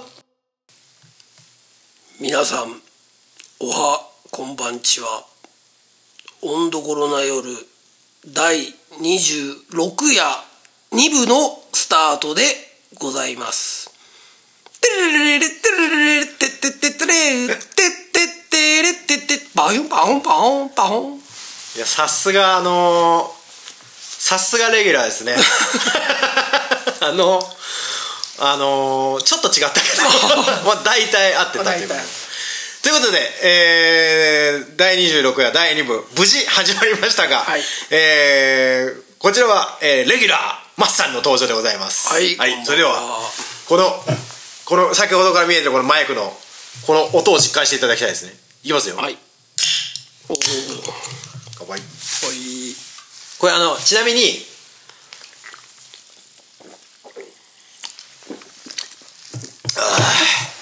あの聞いてる人はこれが何なのかもすでに第一部でかなりかなり聞いてるあでもあのマスターにもう一度説明しますと。さっきからあの言ってたこれイエティっていうこう、マイクでですねあの以前から常々こう思っていたのはこう多人数で収録をするときにこうマイクをいっぱい設置しなきゃいけないでしょ？であの角屋スタジオで使ってるマイクをいちいちこっちに持ってきてセッティングし直してっていうのが非常になんかこう非効率に感じていて、そこで探し出したのがこのイエティでございます。なんとですねこのここにあの切り替えスイッチがあるでしょ、うんひこれが4つ切り替えがあるんだけど1人用2人用3人用あこっちこっちこっちか。3人用4方向。指向性を切り切切り替えれるっていうこと。そうそう。まあ例えばほらあのーリベルタスとの見せ合い会でさ、まあ、ちょっとじゃあ温度ころの夜やりましょうかって。まあちょっとやりましょうかっつっても4人のセット組みは組むとなると、まあ、15分20分かかっちゃうんだよやっぱ。ちょっとじゃないんだよねなんか自分の中でその重い腰を軽くしてくれたイエテイエティでございます。ででまあこの間鍋さんと第一部放送しながら、そのライブを ライブを見始めて、あの SHOB でマサ君が登場してきた時に、まさにイエティ。その中央に存出す存在感がイエティであると、まあ、ここにこう手手をつけようかなと コメコメリで。ドクタースラップあられちゃんコメコメリブランド。でコメリブランドで。やっていこうかなと思って。ますすげえこれすごいでしょ。でまあちょっとこうノイズが乗っちゃうんだけどまあそこは置いといてっていうぐらいでもなノイズっていうかなんかプールとかのぐらいなんかういで今こっちこっちこっちやってみて。多分全然違うのあこれはヘッドホンの特性。ヘッドホン特性全然違うでしょ。ああ全然違うね。どっちかっていうとこっちの方が低音のなんかノイズがのなんていうのなんかモコーってなってんのかな。あと多分ねこの電気があまあ電気まあ干渉するわ。な、だから暗闇でやったらな多少暗闇闇闇鍋ならぬな闇温度頃闇温度頃な夜になっちゃうから。ということで。なってるんな何なんかえ？株でも儲けたななんかモニターにさすごいじゃん。それもね第一部聞けば分かる。分かるんだけどあのディアキスの時の印税がようやく入ったの。ああそう。であの今回まあトータルで1万枚ぐらいだったの、となると大体大体これぐらいなんですよ。あの以前あのラブジュースの時の「優しい嘘って曲の時は10万売れたからへあのそれそれはその時パソコン買ってギター買ってってできたんだけど今回そういうわけにもいかない数字なんですよ。でも、まあ、その中でこれ見てこのお湯の音の広い でもその中でも自分のやりたいことがあってここれをこういうシシステム用意するのとあとやっぱその角屋でこのモニターがないと練習はいいんだけどあのライブする時にやっぱちょっとちょっとやっぱいただけないなっていうのがあって、まあ、今回あのシステム組んだのね。でもそれでもまあまあいろいろ調べて最初考えてたのはまずミキサー買ってとかなってて、その今回のそのビビたる印税が全部吹っ飛ぶ額になってしまってたの、でもそこで安易にいかずにすげえ考えたの、そしたらね半分ぐらいで抑えられた。ミキサーを買わずに済んだ。システムを構築する上であこのケーブルとこのケーブルをつないでみたいなので考えてやったらうまい具合にいって、で、まあ、ちょっと今日今こう第1部から第2部飛んでるからあれなんですけど、実際その第1部で話してた機材を設置したんですね今日、あの鍋さんの日から火が飛んでるので、設置してテストしたけどやっぱねあのなしでや聞いてるのとありで聞いてるのでもうもうなんていう言葉の高音中音がちゃんと聞けるから、モニターから多分やりやすいと思う、まあまあそこはちょっと試していきつつなんだけど。でまあその一応僕から僕とマサ君が前の方にいるとして、後ろの方もター君と鍋さん用にも欲しくてもう一機つないでたんだけどそのまあケーブルがケーブルを買い忘れちゃって、あ。まあ、今日改めて発注したんですけどほんであのースーシーを、まあ、この間一回初めてやってみて、まあ、マサ君のあのーなんつうのかなメインメロを流しながらの DJ ワークっていうのがちょっと忙しすぎるなっていう感があって、同期の環境を作りました。のでえっ、とちょっとまあ15日にやってみたいんだけどター君が同期のクリック音を聞きながら、外はクリックを流さずにマサ君はそのオープニング DJ みたいなのからをもうもうそれはもうそれ DJ だけでやって本編が始まったらそのスクラッチ系とか「へいいらっしゃい」とかもうそこだけに集中してもらってもう要は遊べるっていうことあまあ、本来の姿にできるかなと、まあそこはちょっとやってみないと。なんですけど。ということであの温どころな夜環境とゼータ温どころ環境が非常にこうあ整ってまいりまして曇り空明けで。すごいな。というあの、まあ、6月もう12日なんですけどどういかがお過ごしですか？いやいやまあまあ忙しかったりお客さんだったりなんか車庫壊したり。車庫壊した？うん。どういうこと？車庫をちょっとなんか借りてた車庫を壊してくれってなって。まさか止めてるとこ？うーんと俺が止めてるとこじゃないんだけど、うちの車止めてるところをなんかちょっとややややこしいなんかあって村の。土地と建物がちゃああ出た出た出た。うで壊してあで2つシャッターがあったんだけど、あうん。でこの壊した方のシャッターの方が具合がええってなって、うん。それ綺麗にバラして、うん。こっち持ってってつけたりとか、うんうん。なんかちょっと肉体ずーっと週末お客さんして肉体労働して平日も肉体労働してみたい タフです。でで腰ちょっと腰いっちゃったの？ちょっと疲れた感じが。あなんか久しぶりに腰痛きたなみたいな。あしししばらくずっと調子良かったんだけど。ー。ちょっとこうでもさ もう曇り空からさもう15日ぐらい経ったのよね。半月経ったのよね。早いよね。ええなんか感覚的にね。早い。あれからそれぞれの生活があり。ね。まあ、どうでしたか？曇り空音楽祭。第2回。いやいやあの、はい。面白かったしなんか楽しみに待っててくれた人たちがいたみたいなのがすごい嬉しかったし、そうだね、よう来たねみたいな。もうちょっとやばいけどちょっとホームになっちゃったんで。だしなんかやっぱりこう練習したことができなかったのもあり。そうだね。そうそうそうそうまあそうでもやっぱその1回目とちょっと違うのはでできなかってもなんかなんつうのかな波が止まんなかったね。あ前回は止まっちゃってたのなんかね、まあ、それも一元さんは気づかない部分も 多分あると思うけど、これちなみにあのあの入れ替えてるだけです。黒いサニ式のあの2020なんだよな30周年か？ね記念ボトルなんだけど実際あ中はあの普通のやつもう一生日持って上がるの大変だもんね。なんでそうそう重たいんだよ。重たいしあのこうここれこれパチっていうのがいいでしょこれ。ちょっとなかなかもてなしてる芸でしょ、まあねそういうことでえー、実際あの第1部でも 行ったんですけど第2部でもこれから収録を止めて ライブを見てみたいと思いますので、まあ、その後また、えー続きをお届けしたいと思います。それではしばし。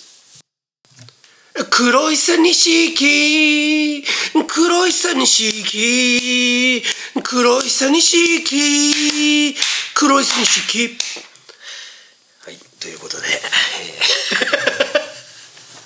この番組は。えー出たこの番組は薩摩焼酎黒いサレ式の影響でお届けしております。ありがとうこうまあリスナーの人がね車運転してたり、まあ、シャワー浴びてたり、いろいろあると思うんですけど、まあ、その人たちにとってはこれすごいなんか映画みたいだね。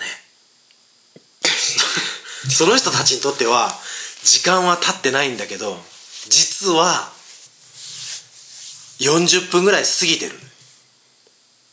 経ってるんだよさっきから。浦島太郎みたいだなこれ。だって俺たちかん明らかに酔ってるさっきより。でしょ？昔々浦島は助けたキャメに揺れられて竜宮城に一めちゃが帰ってきたら酔っ払いっていう感じのあのすごいあこれはこれはちょっと聞くのが楽しい。これさあじ時間差の時空の物語だよこれもう。温度ころの夜時空編だよこれ。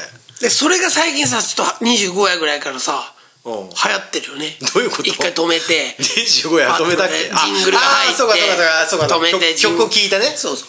その辺から。そう。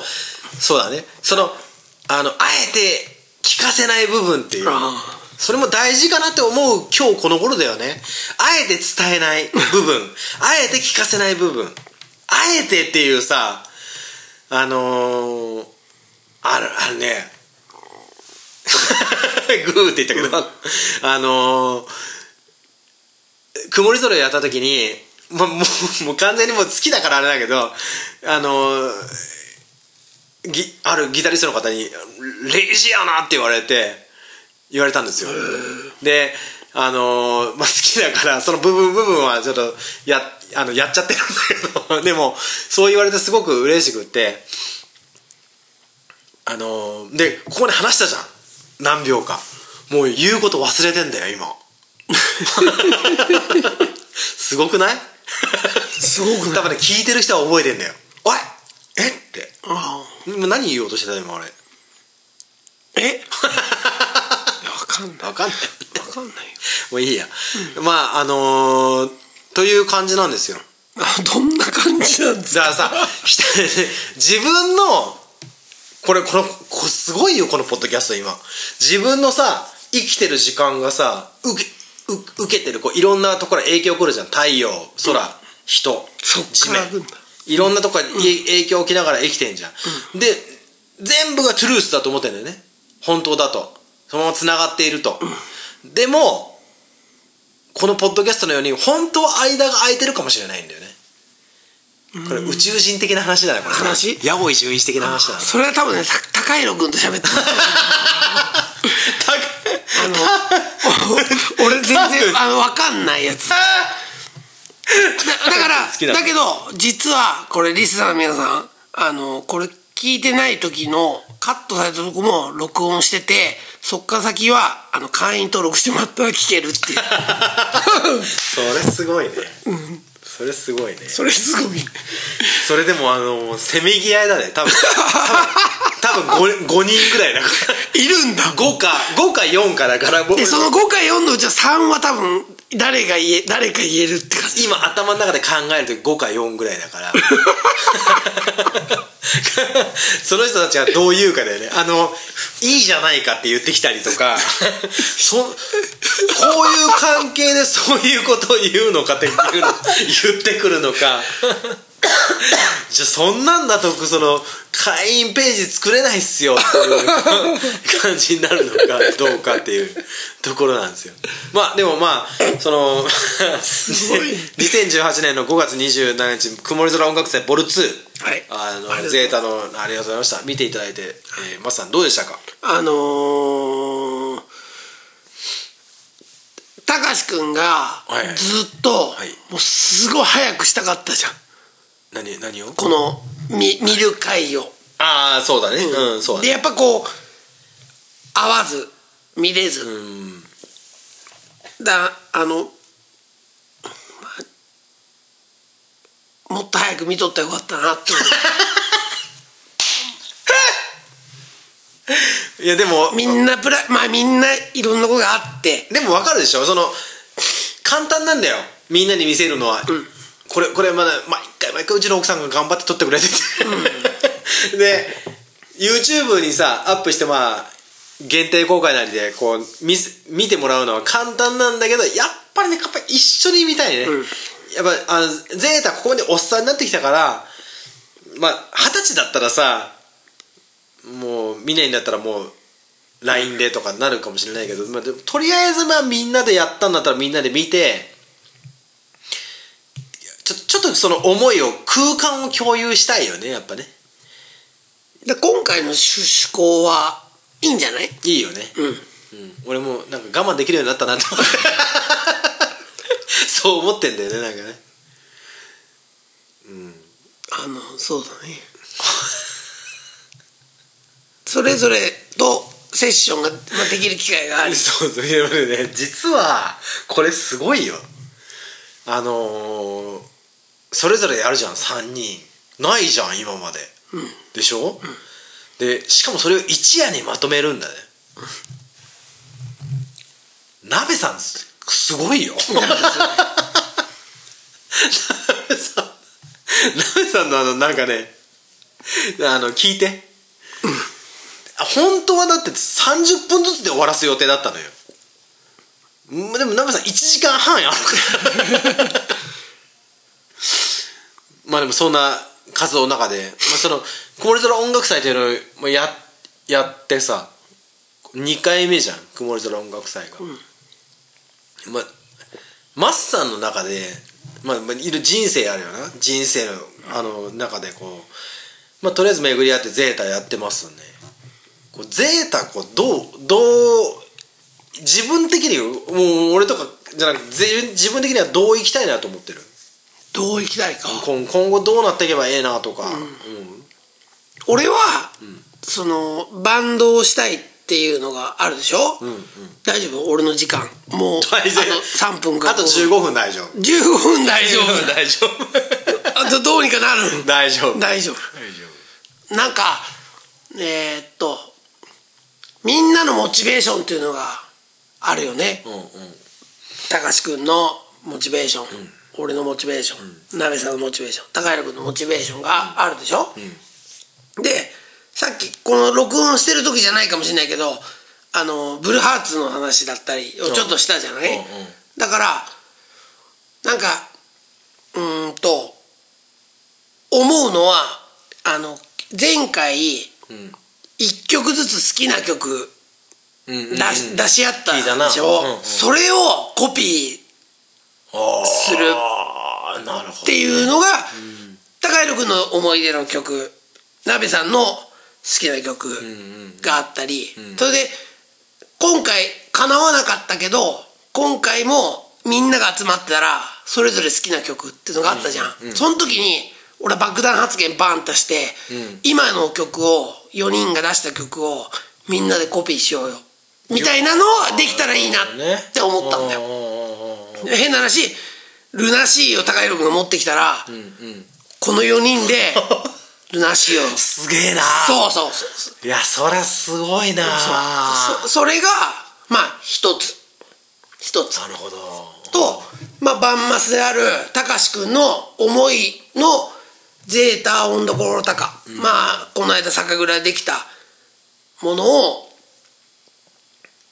これ以上によりブラッシュアップして曲も作ってやっていくっていうことが一つ、あとは俺のわがままじゃないけど俺はブルーハーツがやっぱりうんうん。あのバンドでボーカルをさせてもらうってなったら、やっぱそれがすごい思い出が、ね。思い出があるからそれがききっかけだもんね。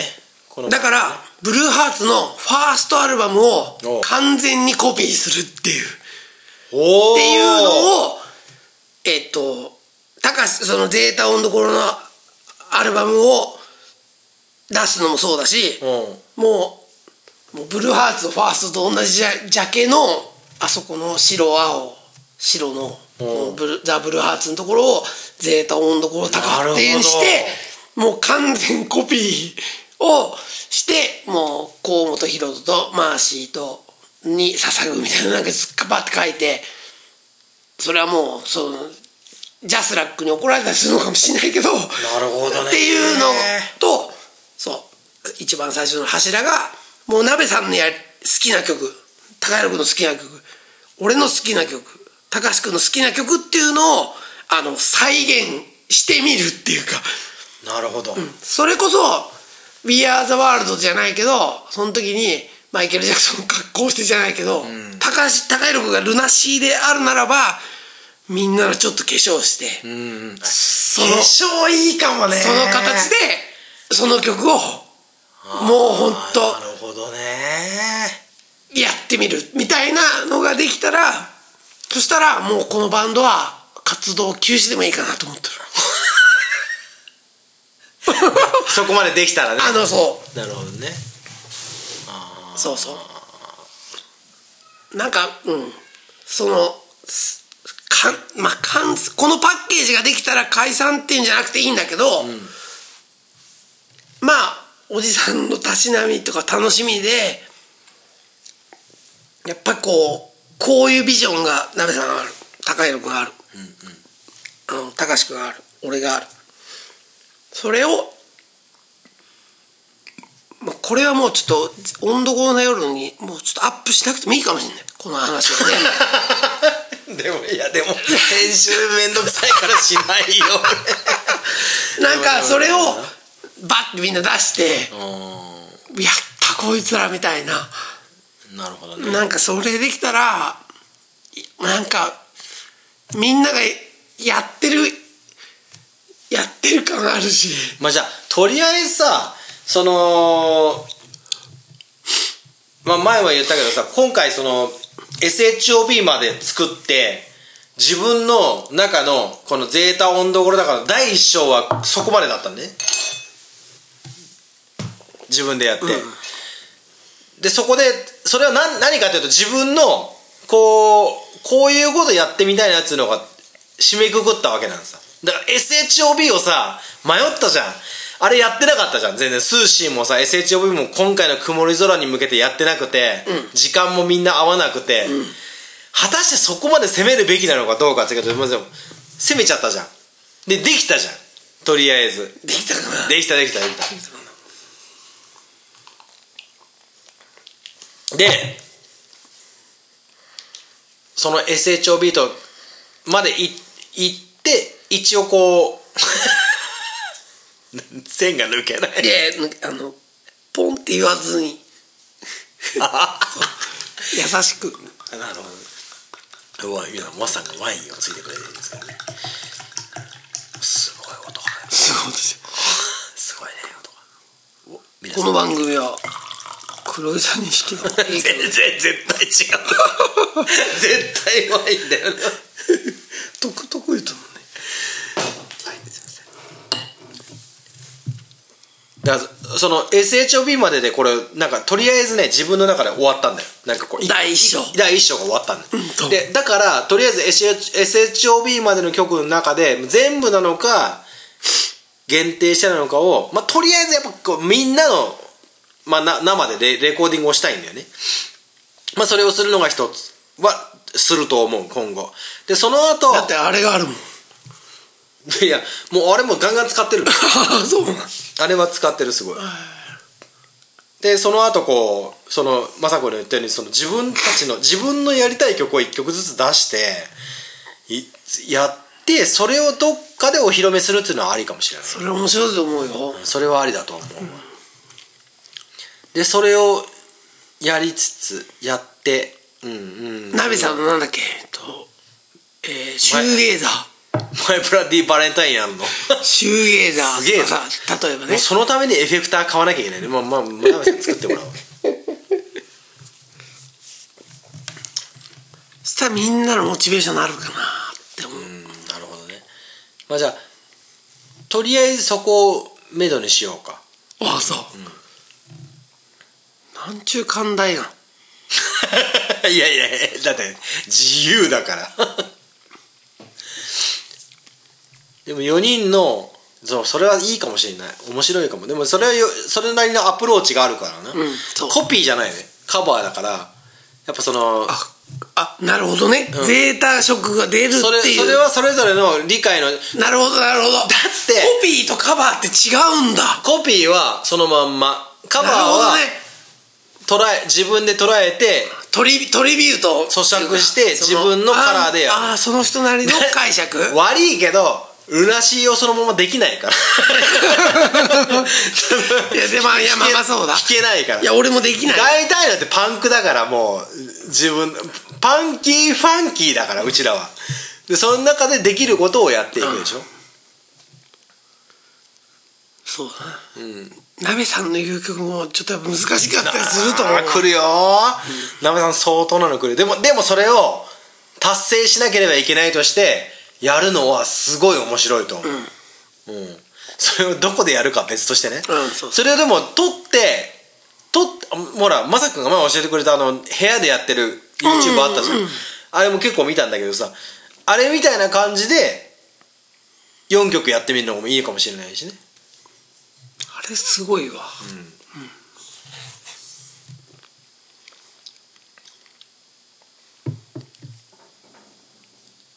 そういう感じだね。これだけどね第3部高弘君が、まあ、いついつになるか分かんない。3ヶ月先になるかもしれない明日。明日。ああよかったよかった。明日ね。でまずこれ見てで一部でも言ったんだしうん。二部でも言ったんだけどね。うん。うんでなるじゃん。おこの ESP のそうそうそう。でそそれをあのリスナーの人はもうその一日になり聞くわけじゃん。まず鍋さんの1時間半楽しむでしょ？であまああのまさくんが出てきたなってなるやん、うん。そしたら1話で言ったんだけどねっていうのが結構あったじゃん。で高橋君が1話でも2話でも言ったんだけどねって。うん。もうそれが2時間後ぐらいになってるわけやん。そうもうあの星葉さんとか怒んないかなと。思って柴さんも怒んなくていいよそれ。もう聞いたっつうのみたいな。か確信に行けよみたいな。そのくだりがあるおかげで高弘君がもう5分とか そうなっちゃって申し訳ないいやいや全然全然。あのこれやべえな24時間番組みたいな24時間テレビみたいななん なんのかなって。いや本当ねあの当初の本当当初の予定ではだってこうちょっと話して切ってライブ見て切って切って話すっていうのだからさ今のまさくんのペースってちょっと理あの理想とか思い描いてた通りのこう 大体の時間なんだよ。鍋さんの方がすごい長くなったね。なんかなんかねあの鍋さんが出してきたのすごいいろんなものを。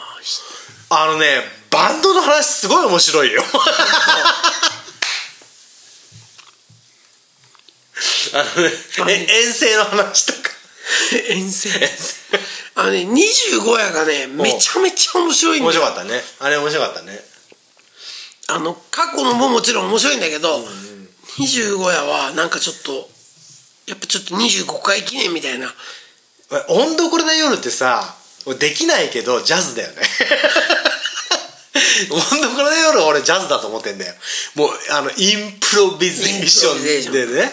もうあのーだってシナリオないじゃん、ないけどなんつうのかななんかこうあのーちょっとしたこうなんつうのかなき決まり事決め事みたいなものを自自分たちが認識しつつやるっていうその中で即興即興演奏をするっていうなんかね感じはするんです するね。っていうかねもうどうしてもねおしっこはしたい。俺もそうなんだよだからどうもうちょうどいい感じだと思う。ちょうどいい感じだね、ということで、えー今1時間56分。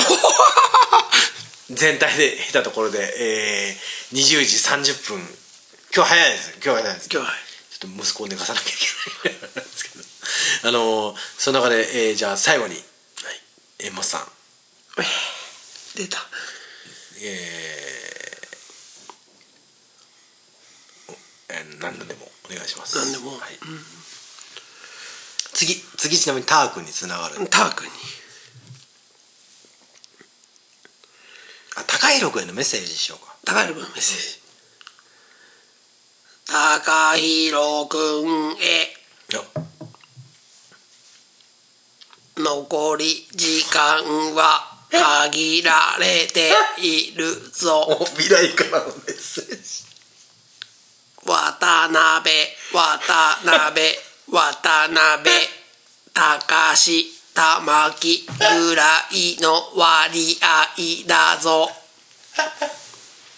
あとは高弘よろしく。すっごい大スペクタクルのあれですね。もう高弘君がもう未来のターミネーターの未来にいる。サラ・コナー サラ・コナーのあの息子のような。実はマスさんと高弘君は兄弟だったと。でも年を経て親子。親族なったみたいな感じで。みたいな。ということで、えー、温度この夜第26夜第2部をそろそろ締めたいと思います。えー、いいですか？なんかああもうな大丈もうない。もうないね。もうない。ねああのちょっとごめん。あの15日は大丈夫なんだよね。15日大丈夫。大丈夫ね、30日ってさ30日やね。30日でさあのもう大体決まったのよ。自分の中で。6時から10時か11時まで開けとこうと思うの。いやいやでその中で来れるタイミングある ?30 分でも。山小屋。山小屋。え何時から何時？いやあ6時から10朝の6時から。じゃあ夜夜夜。夜の？山小屋ライブ？うん、まだ何も何も出してないよ。6時から10時か11時ぐらいまでで30分。どっか。で行くわ。それだったら行く。だどどこ？どこ？それそれはもうあのえ？この収録後に高弘君のために。じゃあ来るね。うんドンいや違うんだよ今日と明日の収録でそれをもう決めようと思ってんのもう。なんでそうやってみんなにさなんか承認を作るみたいなそういうやり方。新しい。新 し新しいよく気づいたね。そういう言ったんだよみたいな。よく気づいたね。りっちゃんに言われるみたいなよく気づいた。言われるみたいな。栄一馬さんに言うどっかで後で言われるみたいなすごい。さすがさす。がにこれねター君だったら流してる。これター君だったらね怖え。ター君だったら「え10時だったら」とか言っちゃう。言っちゃってんだよ。ター君だったら。えーっとじゃじゃとりあえずとりあえずじゃねあの違うんだよせカデヤスタジオを育て育てたからせっかくだったらこうこけら落としもこけら落とし。やろうかなって思っててで、まあ、自分が土曜日に普通にいるともなかなかないからさ。であれが来るんだよ。あのイサムさんたちが来るんだよ。でイサムさんはいるんだよ。あゆみちゃんとかイサムさんはイサムさんは分かんないんだけど あゆみちゃんは来るんだよ。でその中でいるからもしかするとうちとあのーあそこの家庭だけかもしれないんだけど、でもゆうさくんとあのゆうたくん来るんだよ。おお8時過ぎに。子供相撲の練習があってさ。どこで？7時まで。神鍋で？いや違う。あの下の方下の方なんだけど彼らは。7時まではその練習があるから8時には来てくれるんだよ。だから8時からは DJ タイムがあるんだよ。でまさくんが6時くらいから早く来れるんだったら DJ してもらいたいしで来れないんだったら俺 iTune 流すしっていうぐらいな感覚なんだよ。で今までライブの山小屋2回やってさ、おしっこ大丈夫、俺俺ダメ俺もパンパンだ前後に揺れてる。俺もパンパン俺も揺れてるけど俺も俺だレイジアゲンストザマシーンになってるけど大丈夫。とりあえずまだ話すね、あの えっとえっと1回目うちの子たちをポスターにした。2回目マスターをポスターにしたんだねあのあーあー。ライブの山小屋で、はいはい。でってぐらいやったんだけど3回目なんだよ今回年を明けて、でもそこまでする気がないんだよ俺に。ああそう。ないんだけどでもやっぱ音楽パーティーみたいなものをしたくって。とにかくだだ6時から11時まで音楽をやって遊ぶ場にしたいのね。でっていう中をやっていきたいのでえっ、ととりあえず6時から11時まで開けるわ。6月30日ね。聞いた ?6 月6.3万。30日6.3万。OK 6.30開けるんだわ、開けるからあもうきこれでこれで明日高弘君と話して決めるから全体を。で開けて開けるから揃える時間が決まったらゼータをやろ。う揃える時間があったらあみんながね。うん。ということで、えーもう僕らの暴行ももうそろそろ。もうやばい。まあさ最後に一言。イエテで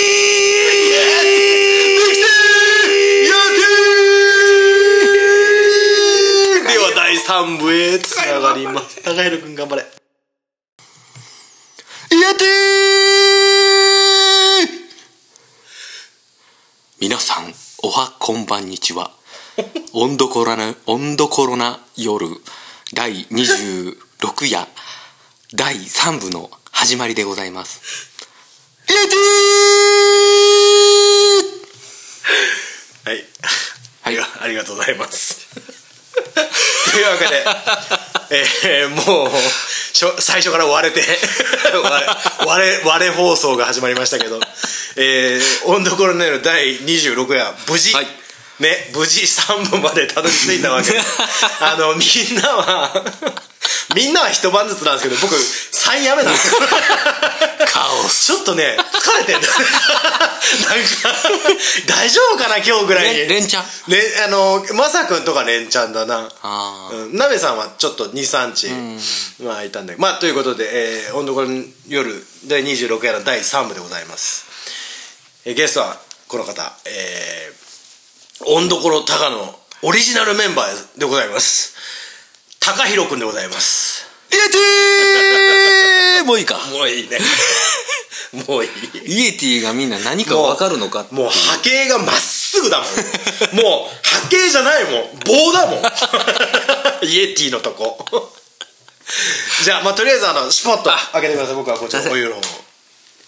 をバカすごいバカさすがあのオーストラリア帰りは違いますね。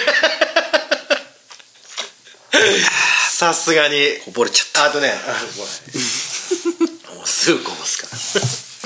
こぼさねえよ。えということで えっとえっと高弘君は、はい。えーオーストラリアに行ってたんですね。そうなんです。はい。なあの社員旅行で。社員旅行ではい行かせていただきまして。ちょっとあのーまあ多分えーまあ県外の人もいるんですけどほぼほぼ兵庫県豊岡市の方がこれを聞いてるんですね。複数人の、はい。あのーちょっとこ、心におっさんを抱えた人たちが 聞いてるんですけど心におっさんを。あのちょっとその人たちにこう海外旅行気分を味わっていただくようにこうオーストラリアの旅をちょっとご紹介していただきたいんですけど。えっとえっとえっとね。な何泊何日だったっけ？えっとね3泊5日かな？3泊5日。うんうん。え1日かかんだっけ？1日もかかんないな、うんうん、7時間ぐらい。あじゃあ往復で1日かかる計算そうそうそうそう。7時間とえっ、とまずケアンズにケアンズ空港？ケアンズに入ってケアンズからケケアンズはどっち？オーストラリアの？どこらえー上の方上か。うん。ケアンズに入って。でそこからゴールドコースト。サーファーはとても行きたい場所ですね。えー、波がすごく良くて。ケアンズに入ってゴールドコースト。ケアンズはもう空港だけ。ああなるほど。そう気候的にはどうなの？今気候的には冬に向かってるところ。そうか。あ真逆。逆だからね。そうだからめっちゃカラッとしててすごく過ごしやすい。だからかないつもその海外旅行行くとそのいつも会社で行かしてもらうのはうん。東南アジア系が多いんだけどもう結構ハードなスケジュールだったけどん。全然全然じゃないけどうん。ほぼほぼ体調も崩さなくてしんどくなくて。食べ物はあった？食べ物はねなんかでもあんま癖なさそうじゃない？全然癖はないけど、うん、肉は硬いね。やっぱ田島牛の方がいい。始まり美味しいなやっぱり。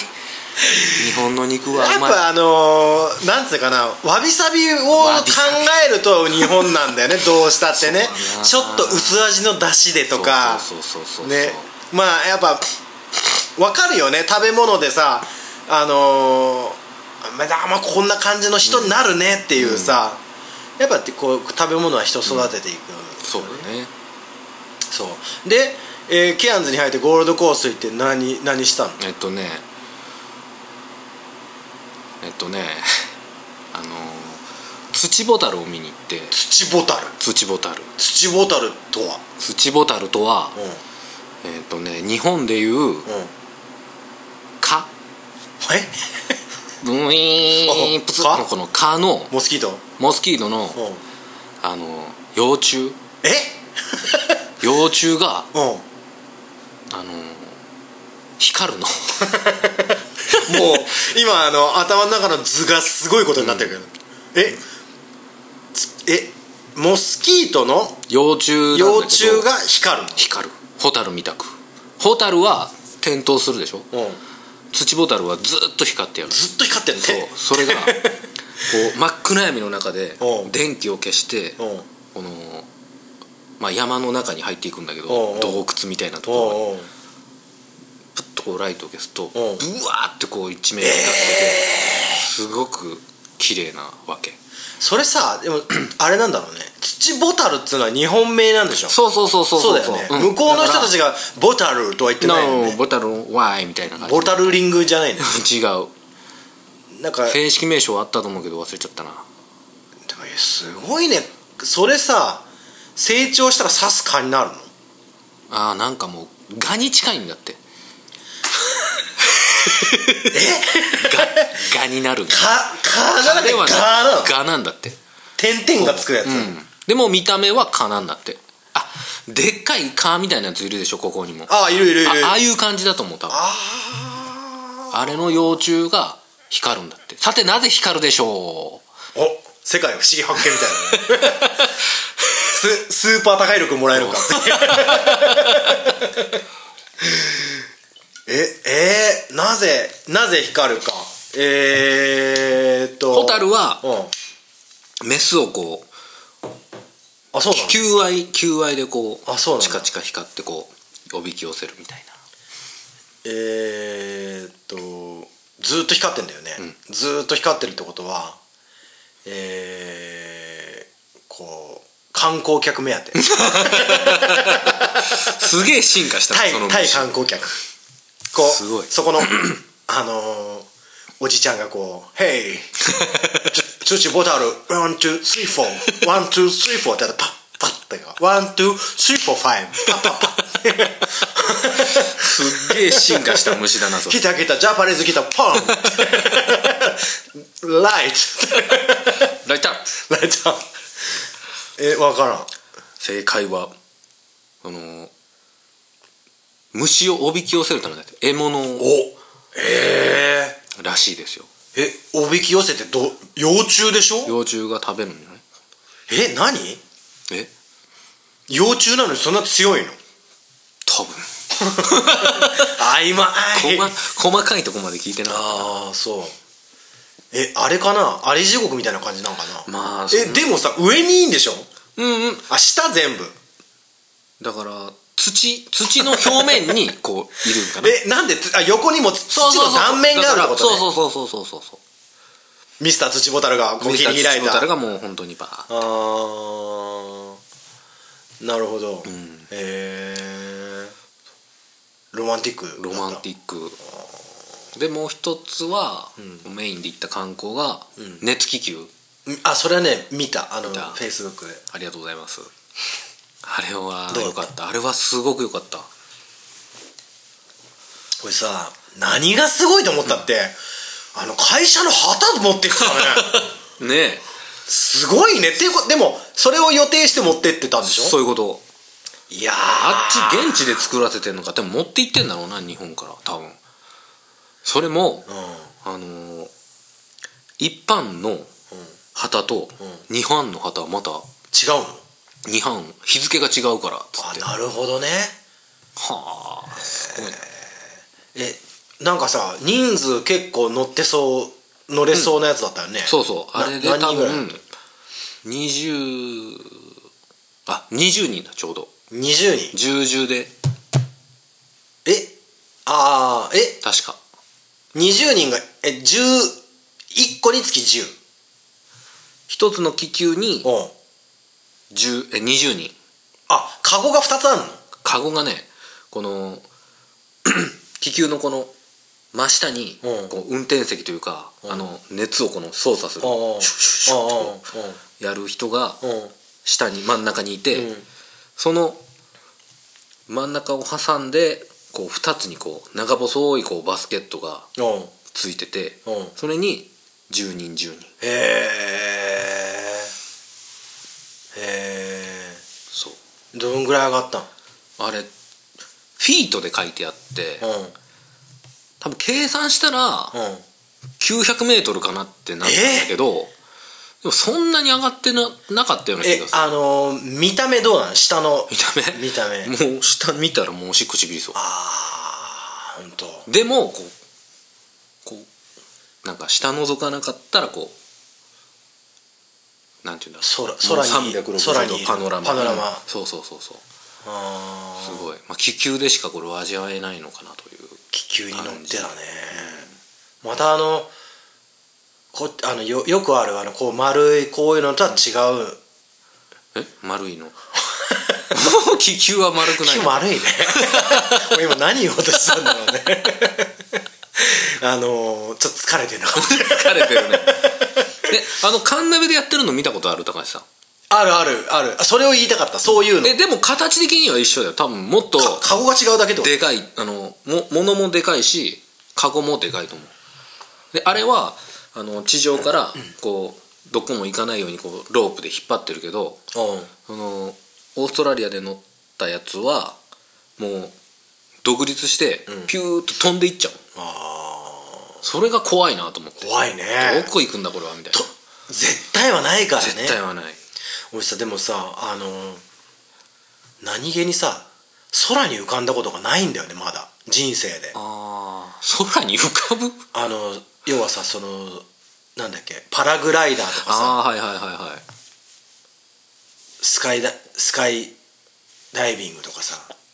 まあそういうのあるんだけどあのないんだよ。そその空に飛行機以外でああうんうんうん空に行ったことがなくてすごいあの子供の頃からナウシカとか見てすごい 憧れてきた来たのに来てこっちに来てからもそうだよ、こっちに来てからも結構言ってたんだよもうやるやるって、結局やってないのよね。じゃあ行こうカンナベの気球に。あ本当。カンナメの気球って常にやってんの？どうなんだろう天気と風によってかな。えねえパラグライダーやったことあるの？パラグライダーやったことない。あれやってみようよ。ああやりましょ4人で。うやろう。やろう。温度このパラシュート。4人であの許可が出たら楽器を持って。多分無理ちゃうかな。無理だね じゃあじゃあ気球だよ。気球に乗って気球。気球に乗っておいよだ 皆さんこんにちは。ゼータ温度ころ高でございます。ゼータ温度ころ高でございます。ってこうあの ピピ簡易 PA でこう。最後に「おいよ」の演奏をいたしたいと思います。ってこう気球の上から。そう。ググータッチがいけない。まさかグータッチするたびにこう落ちていかなきゃいけない。あ漫画だったらゴムでいくんだけどグータッチでビヨーンってゴムが伸びて下 下の人と地上の人とグータッチしてまた戻るってくるんだけどね。トムとジェリーとか。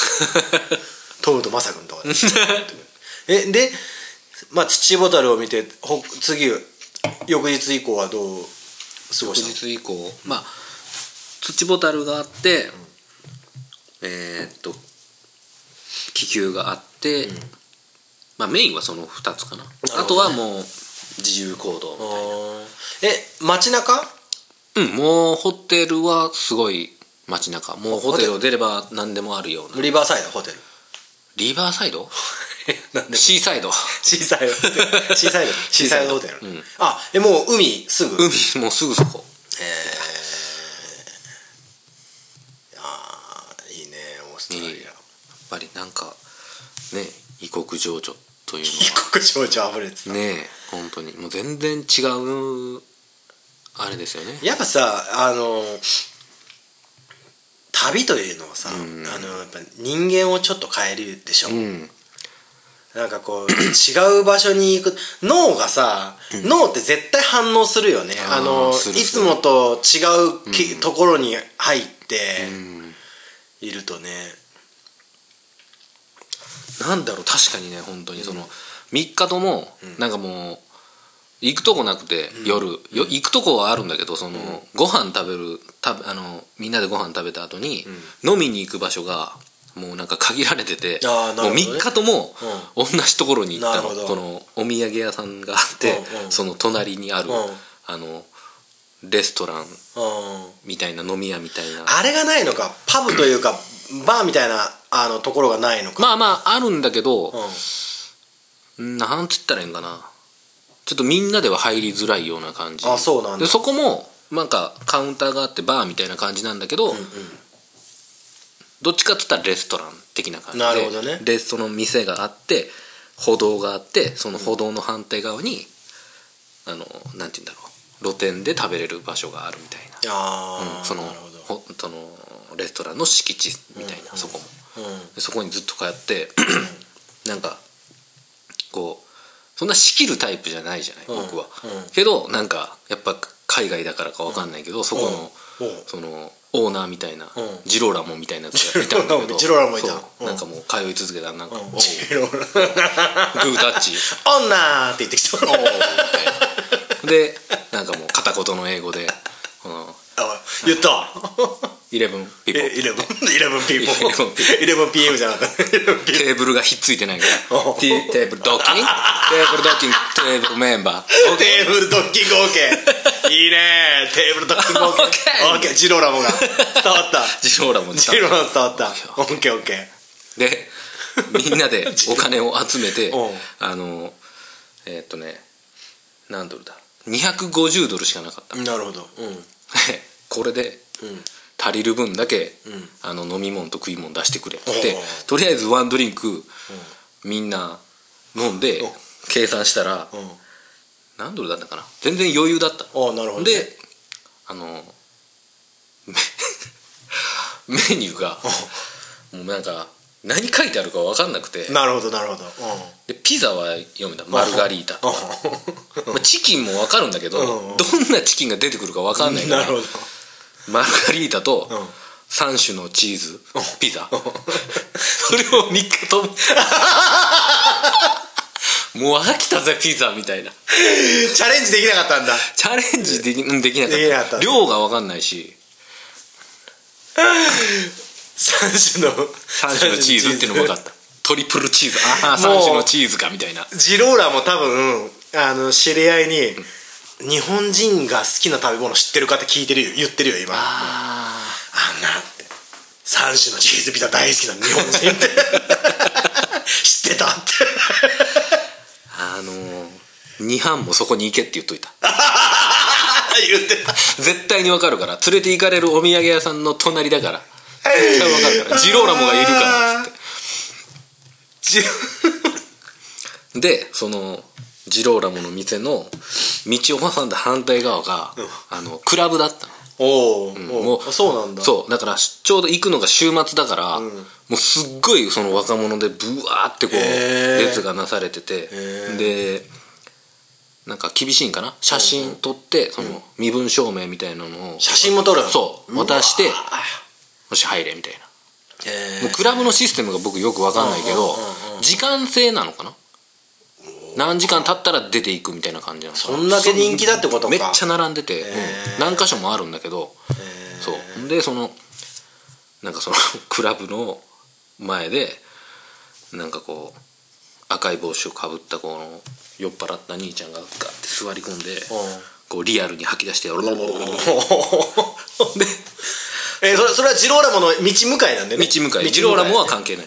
でその全く関係ないあのークラブの SP みたいなやつが「ああなあ」みたいな感じで こうそいつをこ。う もうリアルにこのつまみ出すつまみ。あこれがつまみ。これがつまみ出すか。辞典に載せたいからね。そう。これがつまみ出すですっていう。で連れて行かれて。えああ異国だなっていう。ー、異国情緒あふれてるね。うんでもあのーそのえ高弘君言ってたみたいにその、一般の人たちが高弘君たちで、まあ、会社の別の人たちが今行ってるわけですね。でもあれかもねそのジローラモの店に入ったらさもうジローラモそんだけさ 3, 日間こういたわけじゃん、そうするとさもう注文言う前に「あ分かった」って言ってこう制してさ3種のピザ出しちゃうかも。机ひっつけんだろ？I know ドッキング？You ドッキング？You say ピッツァこれでしょ？っ て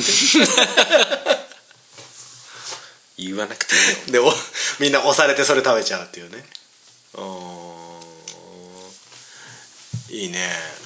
いや俺さ住んでたじゃん、うん。住んでたってアメリカとカナダに住んでたけど、もうさもはや二十何年経ってしまってあもうそのく海外に行ってないからさ、うんうんうんそのやっぱちょっといちょっと行きたいな行きたいでしょ。絶対行きたいでしょ師匠。行きたい師匠。高弘君のあの噛むのは素晴らしいよね。あの台本があるんじゃないかと思うもんね。俺今日あの来る時に自転車で来たんだけど、あのクリスノの辺に入ったら、ホタルが結構ブワーッと飛んでて、本当？そう、わーホテルだって言ったら 一人で。一人で？一人で。うわうわほちょちょっとびっくりしてあまりになんか そこだけなんかめっちゃブワーって飛んでてうわホテルだって言って。一人で言った。一人で言った。噛むなーと思って。自分で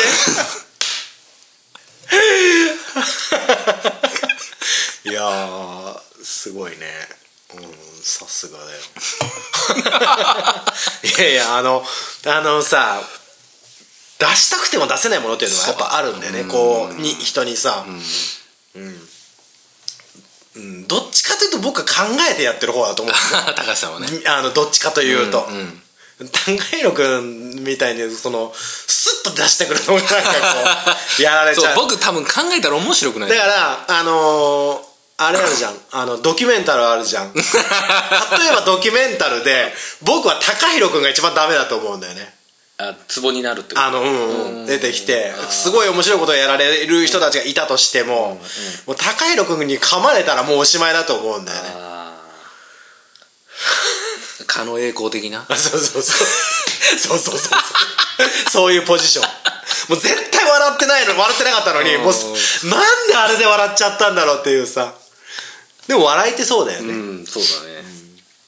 高橋さんは多分あれ無理だと思う。まあ。すぐ笑うと思う。ね。笑っちゃうね。俺さ本当にあのわお笑いが大好きで育ってきてさ、本当に好きだったからね。子供の頃からこう好きでやっぱそれを実験したくてしょうがないから学校でやるじゃん。こう。まさにリアルドキュメンタルだね。うんリアルドキュメンタルなるほど。まあそういう感じで オーストラリアの思い出を聞かせていただきましたすいません。ありがとうございました。いえということでね、えーとまあ、今回あのーまあ、テーマとして曇り空音楽祭第2回を終えまして、はい。まあ、ゼータ音どころ高もまあ2回目出させていただきましてねあのーよかったなということで、えーまあ、これからもいろいろやっていきたいなという中で、まあ、一緒にちょっとライブを見てみようかなというはい。企画をやってるんですよ、まあ、今まで第1部第2部の方もこう話して、途中でこうバスッと切ってまあ聞いてる人にとっては2秒ぐらいしか空いてないんですよ 僕らは30分経ってて、で30分空けたら酔っ払ってるっていう状況が起きてたんです。果たして果たして今日はどうなることやらっていうことで。じゃあ、あのーライブの方。を2人で見てみたいと思いますね。一旦停止いたします。この番組は黒いさ錦の影響でお送りしております。では再開いたしましょう高橋さん。恥ずかしかったね今ね。超恥ずかしい。汗かいちゃっというわけで。たはい。えーもう僕はもう10回ぐらい見てるんですけど。あの曇り空音楽祭、ボル2の、えーゼータ音どころだからのライブを見ました。一緒に。どうでしたでしょうか？うん。はい。ちょっと恥ずかしいですね。恥ずかしいところが、もうちょっとこうできたんじゃないのかっていうやっぱりこう。なるほど、まあまあでもまあそのやっぱライブをこうと撮ったものを見たり撮ったものを聞くというのは、やっぱこう、まあ、それがあるからこう次がまあね。次につながるというところで、まあでもまあでもさんあれじゃん？2018年でしょ、はい。あのー高弘君といえばもう、僕とのオリジナルメンバーなわけですよ、うんもうオリジナルじゃオリジナルがオリジナルってなってる時点。オリジナル。がオリジナルってなってる時点でアルコールを摂取してるわけですよ。摂取量がさっきより増えてるもん。30 35分分増えてるので、まあ毎回そうなんですけど。毎回ね。舌も回んなくなってくるんですけど、まあでもほら、まあ、オリジナルメンバーで温どころタカとしてね。いえ僕はこっちこっちでまずスタートした時し仕方かなたでスタートしたんですよ、うん。弾き語りでねワンマンでね。一人ワンマンで、うん。まあ、なんとかこっちでそのね東京にその音楽仲間ん。多い。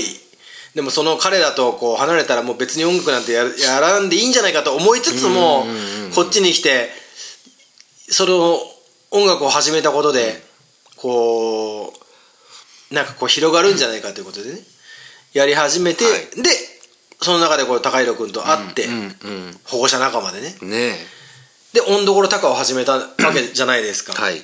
カホンとアコースティックギターと歌と、そうですね。それでまあいろんな場所にで出てきたじゃん。うん。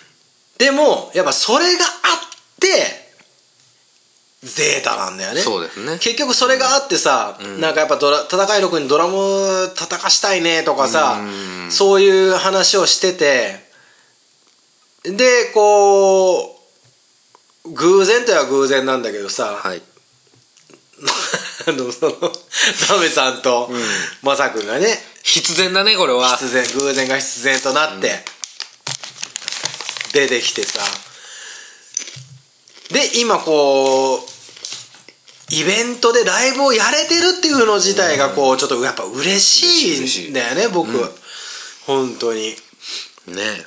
もうだってこうバンドをやるなんて思ってもいなかったし、あこっちに来てね。うん。いなかったし、ちょっと自分の夢だったあの真ん中じゃないとこに行きたいっていう、だから、あのーメインボーカルじゃないとこね。そうそうそうそうそう、ずっと言ってたねやっぱそうだから、ま、バンドをやるなら真ん中っていう立場でずっと来てたから、こうやっぱサイドをやりたかったんだよね、サイドでスパイスの効くサイドをや,、やりたかったんだよね、下見つけたんだよね。悪の強い人 悪の強いセンターしたい人あー出た俺俺濃いのがいるいたわと思って。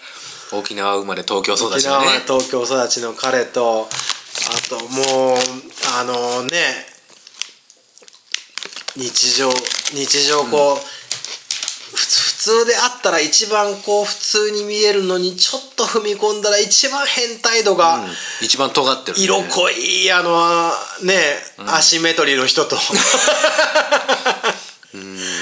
一緒に4人で組んで。意志を貫くね。うんあのライブをやれるっていうのはやっぱこう、幸せなことだなと思うんですよ、でもさ確かさこれ「温どころの夜」で話してたのかな、ん。なんかバンドを組む話をしてたんだよね多分。してたと思うわ。温どこらの夜で？多分りっちゃんに聞いたら分かると思うんだけど。で、うん。確かね優作くんが、はメンバーになる予定だった。ああ DJ としてね。うちらの中で、うんうん。優作くんとあとねユーサック優作とチューさんチューさん知ってんだっけ？チューさんチューさん。帽子屋のチューさん。チューさんは番組では言ってないんかなでもでも、あその二人もね、候補に上がってて、うんうんうんうん。なってないんですけど、あのー、30日に山小屋ライブややりやりたいなって言ってたじゃん,、うんうんうんであの、学 P の準備ああでしある日でしょ？かなっていう。でも、とりあえずねやるんだ。あそうなんだ。えっ、とねやるんだやるんだっつっても、こにも告知してないんだけど。でも実は告知はしてないけど、ん。それぞれの人と話してて、うん。DJU サックと DJU ターのうん。出演決まってんだ、え聞いてねえ。マジで？それびっくりだわ。であいつ出れるんよで彼ら 彼らあの地域の子供相撲があってその練習がず俺見に行ったそういえば。あほんまか。去年。うん。その練習があるから、ん。えっ、とね8時入りなんだよね。うーん。しかできないんだけど、んうんうんでもとりあえずイベントを、そのもう今日でもう決めようと思ってるの。高弘君と話して、で、えっと、とりあえずえ今あることよ。現実的に今あることっていうと、えっと、6時から、えー、多分10時、もしくは11時まで演奏できる場は作っあります。で、えっ、ー、と、お客さんは我が家と、あのー、神戸から来る友達の家族はいます。あ、お客さんとして、ね、お客さんとして。はいはいはい。で、もしかするとその二家庭かもしれません。お客さんはね。いいじゃないいるの、いるのが。いい、いい、いい。で、えっ、ー、と、で、でも、えーもうこれ聞いてたらあれなんだけど、パパさん、ん。中野さん に今今の今日の時点で声をかけて、でこれからもちょっと,、えー、とちょっと声をかけていこうと思ってたけど、いやお客さん呼ぶわ。そうそう。呼ぶ。ちょっと呼ぶ呼ぶ。盛り上がりすぎてモニターモニター切れいやあの違う。えっ、とその日にその日にさえっ、とまあちょっとでもいいんだけど、ん。まあ30分でもいいからゼータが集える時間が欲しいとなと思ったのよ、例えば何時ぐらいだったらあこれそう。だからそんな時間だったら全然いけるとあ思う。ほんまか、うん。あなお何時になってもいいんだったら全然行くよ。なるほど。そしたらえっ、ととりあえず夜の部の中でゼータをやるってことでもうじゃあもう決定するわやること。了解。まだ告知してないけど告知し始めるわ、了解。とりあえず6時、10時かな。とりあえず10時って言っといて11時ってのはありとして、6時10時で山小屋ライブボル3をやりますって、でやりたい人は当日受付で来てくださいっていう感じでやるわ。いやもうずっとさ、なんかこの僕土日がこう都合つけづらいじゃん、自分が、うんうんうん。その中で土曜日がポンって見えたもんだからさしかも何も休み？そうなんだよ、ななんもなかったんだよそこに。日中は仕事だよあれ？いやもちろん大丈夫大丈夫。ででいやそれでに本当に日中やろうかなと思ってたんだけど、そのとりあえず DJ 欲しいなと思ってそれでまずねあれだったのゆまずね優作君の前に裕太君にねよく会ったの外で。ああここでもここの近くでもあったし、うんうんうん日高でもあったし。へー。で裕太君に「お久しぶりっすね」って話しててあのーあれだよ最最初ね車でね、ん。車でグーって曲がってきてうん。工事してるから近くにそしたら「おっ!」って「お裕太君」っつってでもそこでそこプッとさプッと、俺ちょっと思ってただけだったのが、プッとさ、あの30日ちょっと山小屋やろうと思ってたけどって。多分ね裕太君に初めて言ったんだよ。で裕太君が「おいいっすね」って言ってくれてそれで「おいやろう」と思って。あいいっすね。ででとりあえず こんな感じで とりあえずあの DJ を回してくれるんだったらやろうと思ってた。でそのまあ子供相撲のがあるけど、まあ、とりあえず8時には来てくれるっていうから、まあ、じゃあとりあえずそれでやろうかなと思って。それ優作にうん。あの知らない人はあれだと思う。優作は僕のいとこです。そうだね。あのー言うなって言ったの僕に。そんなことはない。どういうこと？その D- DJ 呼ばれたよってい やいう全然言ってねえのそんなこと言わない。そうか。えいつの話それ？え優作君と話し始めたの？うん。もう結構前で。ええ。ただね決まんなかったんだよ。うーん。ずっとだって自分の中で企画があるわけでもないしあのーとりあえず30日にやろうと思ってんだけどいけるっていう話から、あのまあ、いけると思うからまあ裕太君に聞いてみますって言ってこうそしたらまあそこの子供相撲があってこういう感じでって言って、あじゃあ夜やろうと思って。でなるほどねじゃあとりあえずもうじゃあ来てっていうのが決まったのが一昨日ぐらいかな。昨日一昨日かな。鍋さんと優作優太は同級生だよ。えマジ？も一緒中学校一緒だ。うっそ本当。えそれ仲悪かったりしない？うわ分かんない。グループは多分違うと本思う確かそうだったと思う。当へえそう。え下手したら中中小中と一緒えじゃない？高井野君もしかして鍋さん知ってたの？知らん知らん知らん知らん。鍋さんはだからその主事さんとして知ってる。ああだよね、あ本当か。確か違ったかな。へえだとしたらまた興味深い感じだね。いやんでとりあえず15日の まあこのまあこの放送は多分アップされてないんだけど。まだ15日に。あその時時点でね、うん、あの15日にリベルタスの,、まああの限定メンバーとあその見せ合いライブをやるんだけど見せ合いっ子ね。そこでちょっと音を固めようと思ってるの。そのモニター今回入れ,、ん。入れて同期演奏もちょっとやってみようと思ってるから、まあそこでちょっとやってみようかなと思って。ああそうですか？何がそうですか？まあじゃあとりあえず、じゃあ30日もゼータできるね。オッケーうん。オッケーオッケーオッケー。よかった。うん。まあライブ出ていきたいですね。ライブにね。聞きたいですね。まああのー、た高弘君初期メンバー初期メンバーでもうきっかけメンバーでさ、やってきてこう、まあ、ドラム叩くやつゼータあるじゃん。うん。これね多分放送聞かないと分かんないんだけどはい。高弘君ゼータ何していきたいなと思う。どれ何していきたいどれどういう感じのあ方向性ってこと、うん、どういう感じの活動でいきたいなと思って。これはもうぶっちゃけでいい。ぶっちゃけね？うん。いやでも別に今のスタイルでいいと思うけどな。えライあの、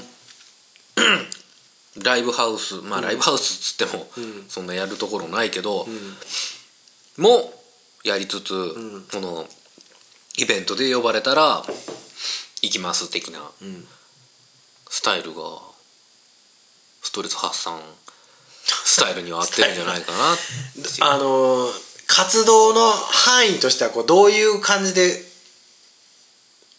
がいいと思それはつまり、ううん。あの田島を飛び越え的な。そうだな、うん田島を飛び越えなのか田島内なのか、まあ拠点は田島中心は田島でいいんじゃないですか。そうだね。うん。まあ田島の中だからどうライブをやっていくかなんでね、ううんちは誘われないじゃん。まあね。なかなか、となるとさいやほんとねほんとそのまあいやジャンルはパンクじゃないかもしれないけどパンクだと思うんだよ僕らって。もうそのやっぱ荒いとこは荒いし、そのねガガサってやってる部分もあるしできてない部分も もちろんあるし。でもでも見栄えが面白いっていうもう本当パンクムーブメントな感じだと思うんだよね。しかもそれがおっさんっていうね。パンクムーブメントは。おっさんパンクムーブメントは若者のものだからさ本当はさ、うん。本来ね。本当はってか本来。本来。もともと関係ねえぞ。でもで関係ないね、そうなんだよ。でそれはさたまたまそうであっただけで今こんだけこう音楽がこうもういろいろいて入り乱れてさ、まあ、だってそのパンクムーブメントの昔の時代にはスマホがあってスマホで写真を撮るとかいう時代じゃなかったわけじゃん。でもそれがさ今こういう時代になって YouTube があって YouTuber がいてとかいうそういう時代でうん。多分ね全国に結構いると思うんだよねこういうおっさん。ああすまあ、アラサアラサアラフォアラフィフの人たちで、絶対いるってそんなんそれは。なんかこうなんかやめてたけど諦めてたけど、もうやれんじゃねって言ってうん。やってる人たち結構いるだろうなっていう気はするね。上手い人も絶対いると思う。そう上手い人もいるしね、ですですその中でこうやっぱこうストレス発散おっさんバンドってもう心の中におっさんを抱えた人たちと一緒にやっていくっていうのをこうやってるわけじゃないですか、うん。そこをどうえとにかくねそのね場。場だね。場をね場を作るのか。だ山小屋を、うん。でも一つ思うのは角屋をこうもっとき、まあ、今回ちょちょっとやっぱレベルアップしたと思うから、はい。それをやったら、そこに一組ずつよりそのタイマンライブをやっていっていけばいいと思うんでね、はいはいはい。うん、ビーバップナイトっていうタイあのタイトルでこう。台湾ナイトでこう。ゼータゼータ VS で、あのリベルタスみたいな。まあ曲うんそうそうリベルタスから去年やってねあれだったけどこう呼んでさ、まあ、呼んで呼んでライブやってポッドキャストやる。呼んでライブやってポッドキャストやる。それを何組もこうやっていいったら、まあそれが軸にあって出ていけるもんはいいんじゃないかこれでもね面白いよ。これ聞いて。1部2部3部通して、うん。みんなのねちょっとね目標が違うから。ああもうそれがまたいいわ そのそれぞれのベクトルが全然違うんでしょ？ねうん。いいじゃないか。なるほどって思う部分もあって。であのなぜなぜ鍋さんが1時間半もあったのかっていうところとかもね。ああなるほどね。ありね。気になるわ。そうそうそうということで、えー収録時間も2時間43分という 多分多分ね多分最長だね今まで。こう初期始まって以来。バラバラでするから。聞く聞く人は聞く人相当あれだよね。相当のあのくあの覚悟か覚悟か相当な諦めか相当なマニアか、じゃないとここまでは聞ききらない。高弘君の回までたどり着くのかどうかっていうところは。俺聞いてもらえねえかもしれないまずとりあえず絶対聞くのは僕が聞くっていう。僕は絶対これ一人は絶対聞きますっていうからね。はい。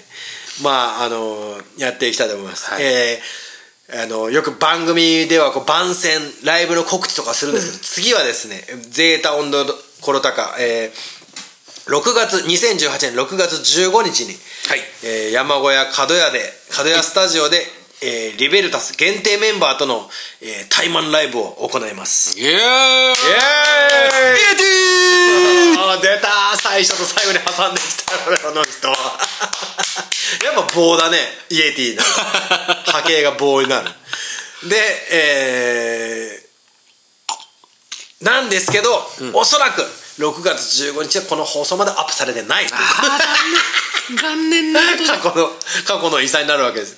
で6月30日にえー、ほんと超久しぶりなので山小屋ライブをやりたいと思います、で山小屋ライブというのはですねあの、まあ、ご存知ない方ばかりだと思うし今2時間45分なんですけどこのここまで聞いてるの多分4人ぐらいだと。思 う私があの考える想像するに。私が想像するにこの私がこう今顔が浮かんだのが大体4人ぐらいああここにたどり着けるかなってともすれば2人かなっていうぐらいな感じなんですけど それ以上いく。でもねここだけの話なんですけど、あのなかなかですねあの視聴率いいんですよ。実は。あのねうん。30ダウンロードぐらいいくんですただその人たちが全部聞いてるとは限限らないんですけど。うんうんうんうん30ぐらいはね触りは聞いてる。最後まで聞いてるかどうかは分かんない。それは別として。別別として。でもその今何言おうとしてる？わかんない。分かんないな。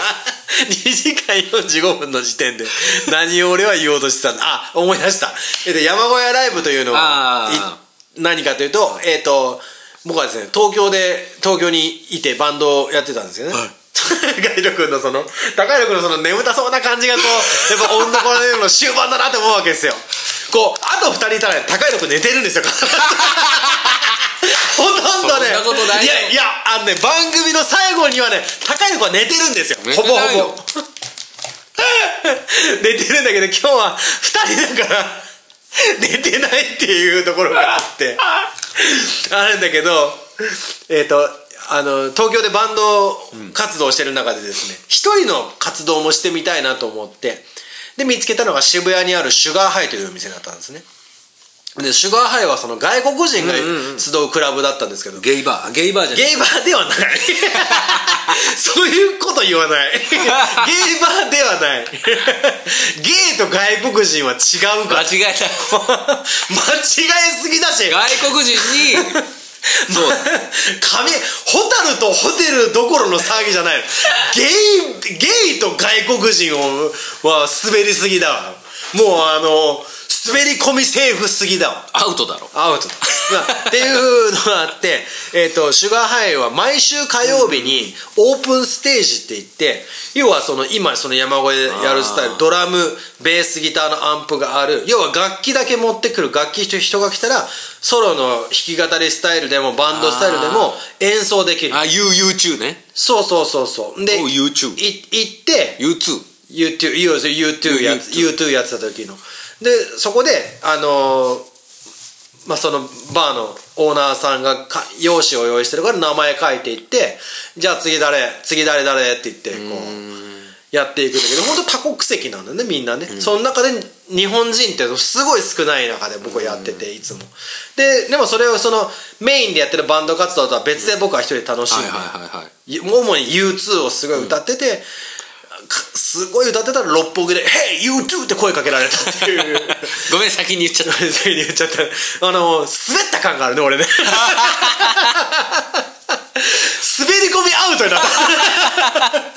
滑らせ滑らせ滑らされアウトになった。っていうところがあった。でそれをそのそういう場をすごく素敵だなと思ってて、そういうのを作りたいと思って、まあこっちでやってみようかなというのが山小屋ライブの初めてだったんですね、でまああのー今回も、まあ、6時から10時もしくは11時ぐらいまでそのオープンステージでおります。で、まあ、時間帯によって多分30分とか DJ タイムを取ったりするんだけど、それ以外は、えー来て受け付けてもらった人にやってもらうと、まあ、ゼータの枠はありますけどね。ゼータはもうあの主催者権限ですね。株主総会ですねうちは。株主としてやらせてもらいますけど。あの他の方々は来てあの受け付けてやってもらうこともできますんで。ぜひいらしていただきたいとお願いしますお越しください。ちなみにあの飲食についてはあのちょっと、えー酒ビジュースの販売はあるかもしれませんけど、まあ持ってきてもらって結構でございます。持ち込み自由で。ということで、えー、温度これで26夜をここまでお届けしてまいりまして高弘さん、えー、2時間50分を過ぎましたので そろそろ締めましょう。3時間になっちゃいますんで、わかりました。えーそれでは最後に。すごいですね。最後に高弘さんから、はい。えー心の一句を。心の一句。出たねその無茶ぶり。心の一句を読んでいただいてこの番組を締めたいと思っております、え。ー心の一句。高弘さんの心の一句。五七五。五七五で埋めるあなたの心と時間の隙間。それでは言っていただきましょう。高弘さんの 高弘元元元高弘スカイウォーカー現現高弘君の五七五。五七五の、えーいよろしいですか？五七五の 今すごい金麦の缶を 眺めてます。言っていただきましょう。ゼータ温どころ高とかけましてえー、ゼかけ。高弘君の趣旨変わった高弘君の五七五どうぞ！ええどうぞ！えー、どうぞ！えー？ってこれサンプリングしたいね。ね。えー、どうぞ！花本から。花本から。始まる音楽。始まる音楽。ドラムに変わる。ドラムに変わるこれなんだこれ？いいよいいよ。単価にしちゃっていいよ。花本から始まる音楽。ドラムに変わる。温どころ。温どころ。ゼータにゼータにかえ？ゼータに進化。ゼータに進化。エマチュー というあの高弘君がエマ注意に逃げたところで。逃げてねえし逃げたところで、えー、偏見館長。偏見館長エマ注意偏見館長。ああのあれさあの偏見館長エマ注意って覚え知知ってるこの歌？あなたが歌った歌。えでもどんなノリだったか覚えてない？でしょ？実はねこのそれをね歌にし曲にしようと思ってんだよ。マジで？高弘君ラップ偏見感情エマ注意って偏見感情エマ注意のあれをちょっと曲にしようと思ってるんで。またその際はあのそれ分かる人にしか分かんないよ。ラップしていただきますんで。はい。ということで、えーそれでは皆様えー明けましておめでとうございます。おめでとうございます。えーおめでとうございます。そこから、えー6ヶ月経ちましたが今年もより楽しい年でありますように。それでは過ぎちゃったのか それでは良い朝を良い昼を良い夜をそれではおやすみ。さストレスえ発散。ストレス発散。おっさん発散ストレス発散。おっさん発散エマチューいえ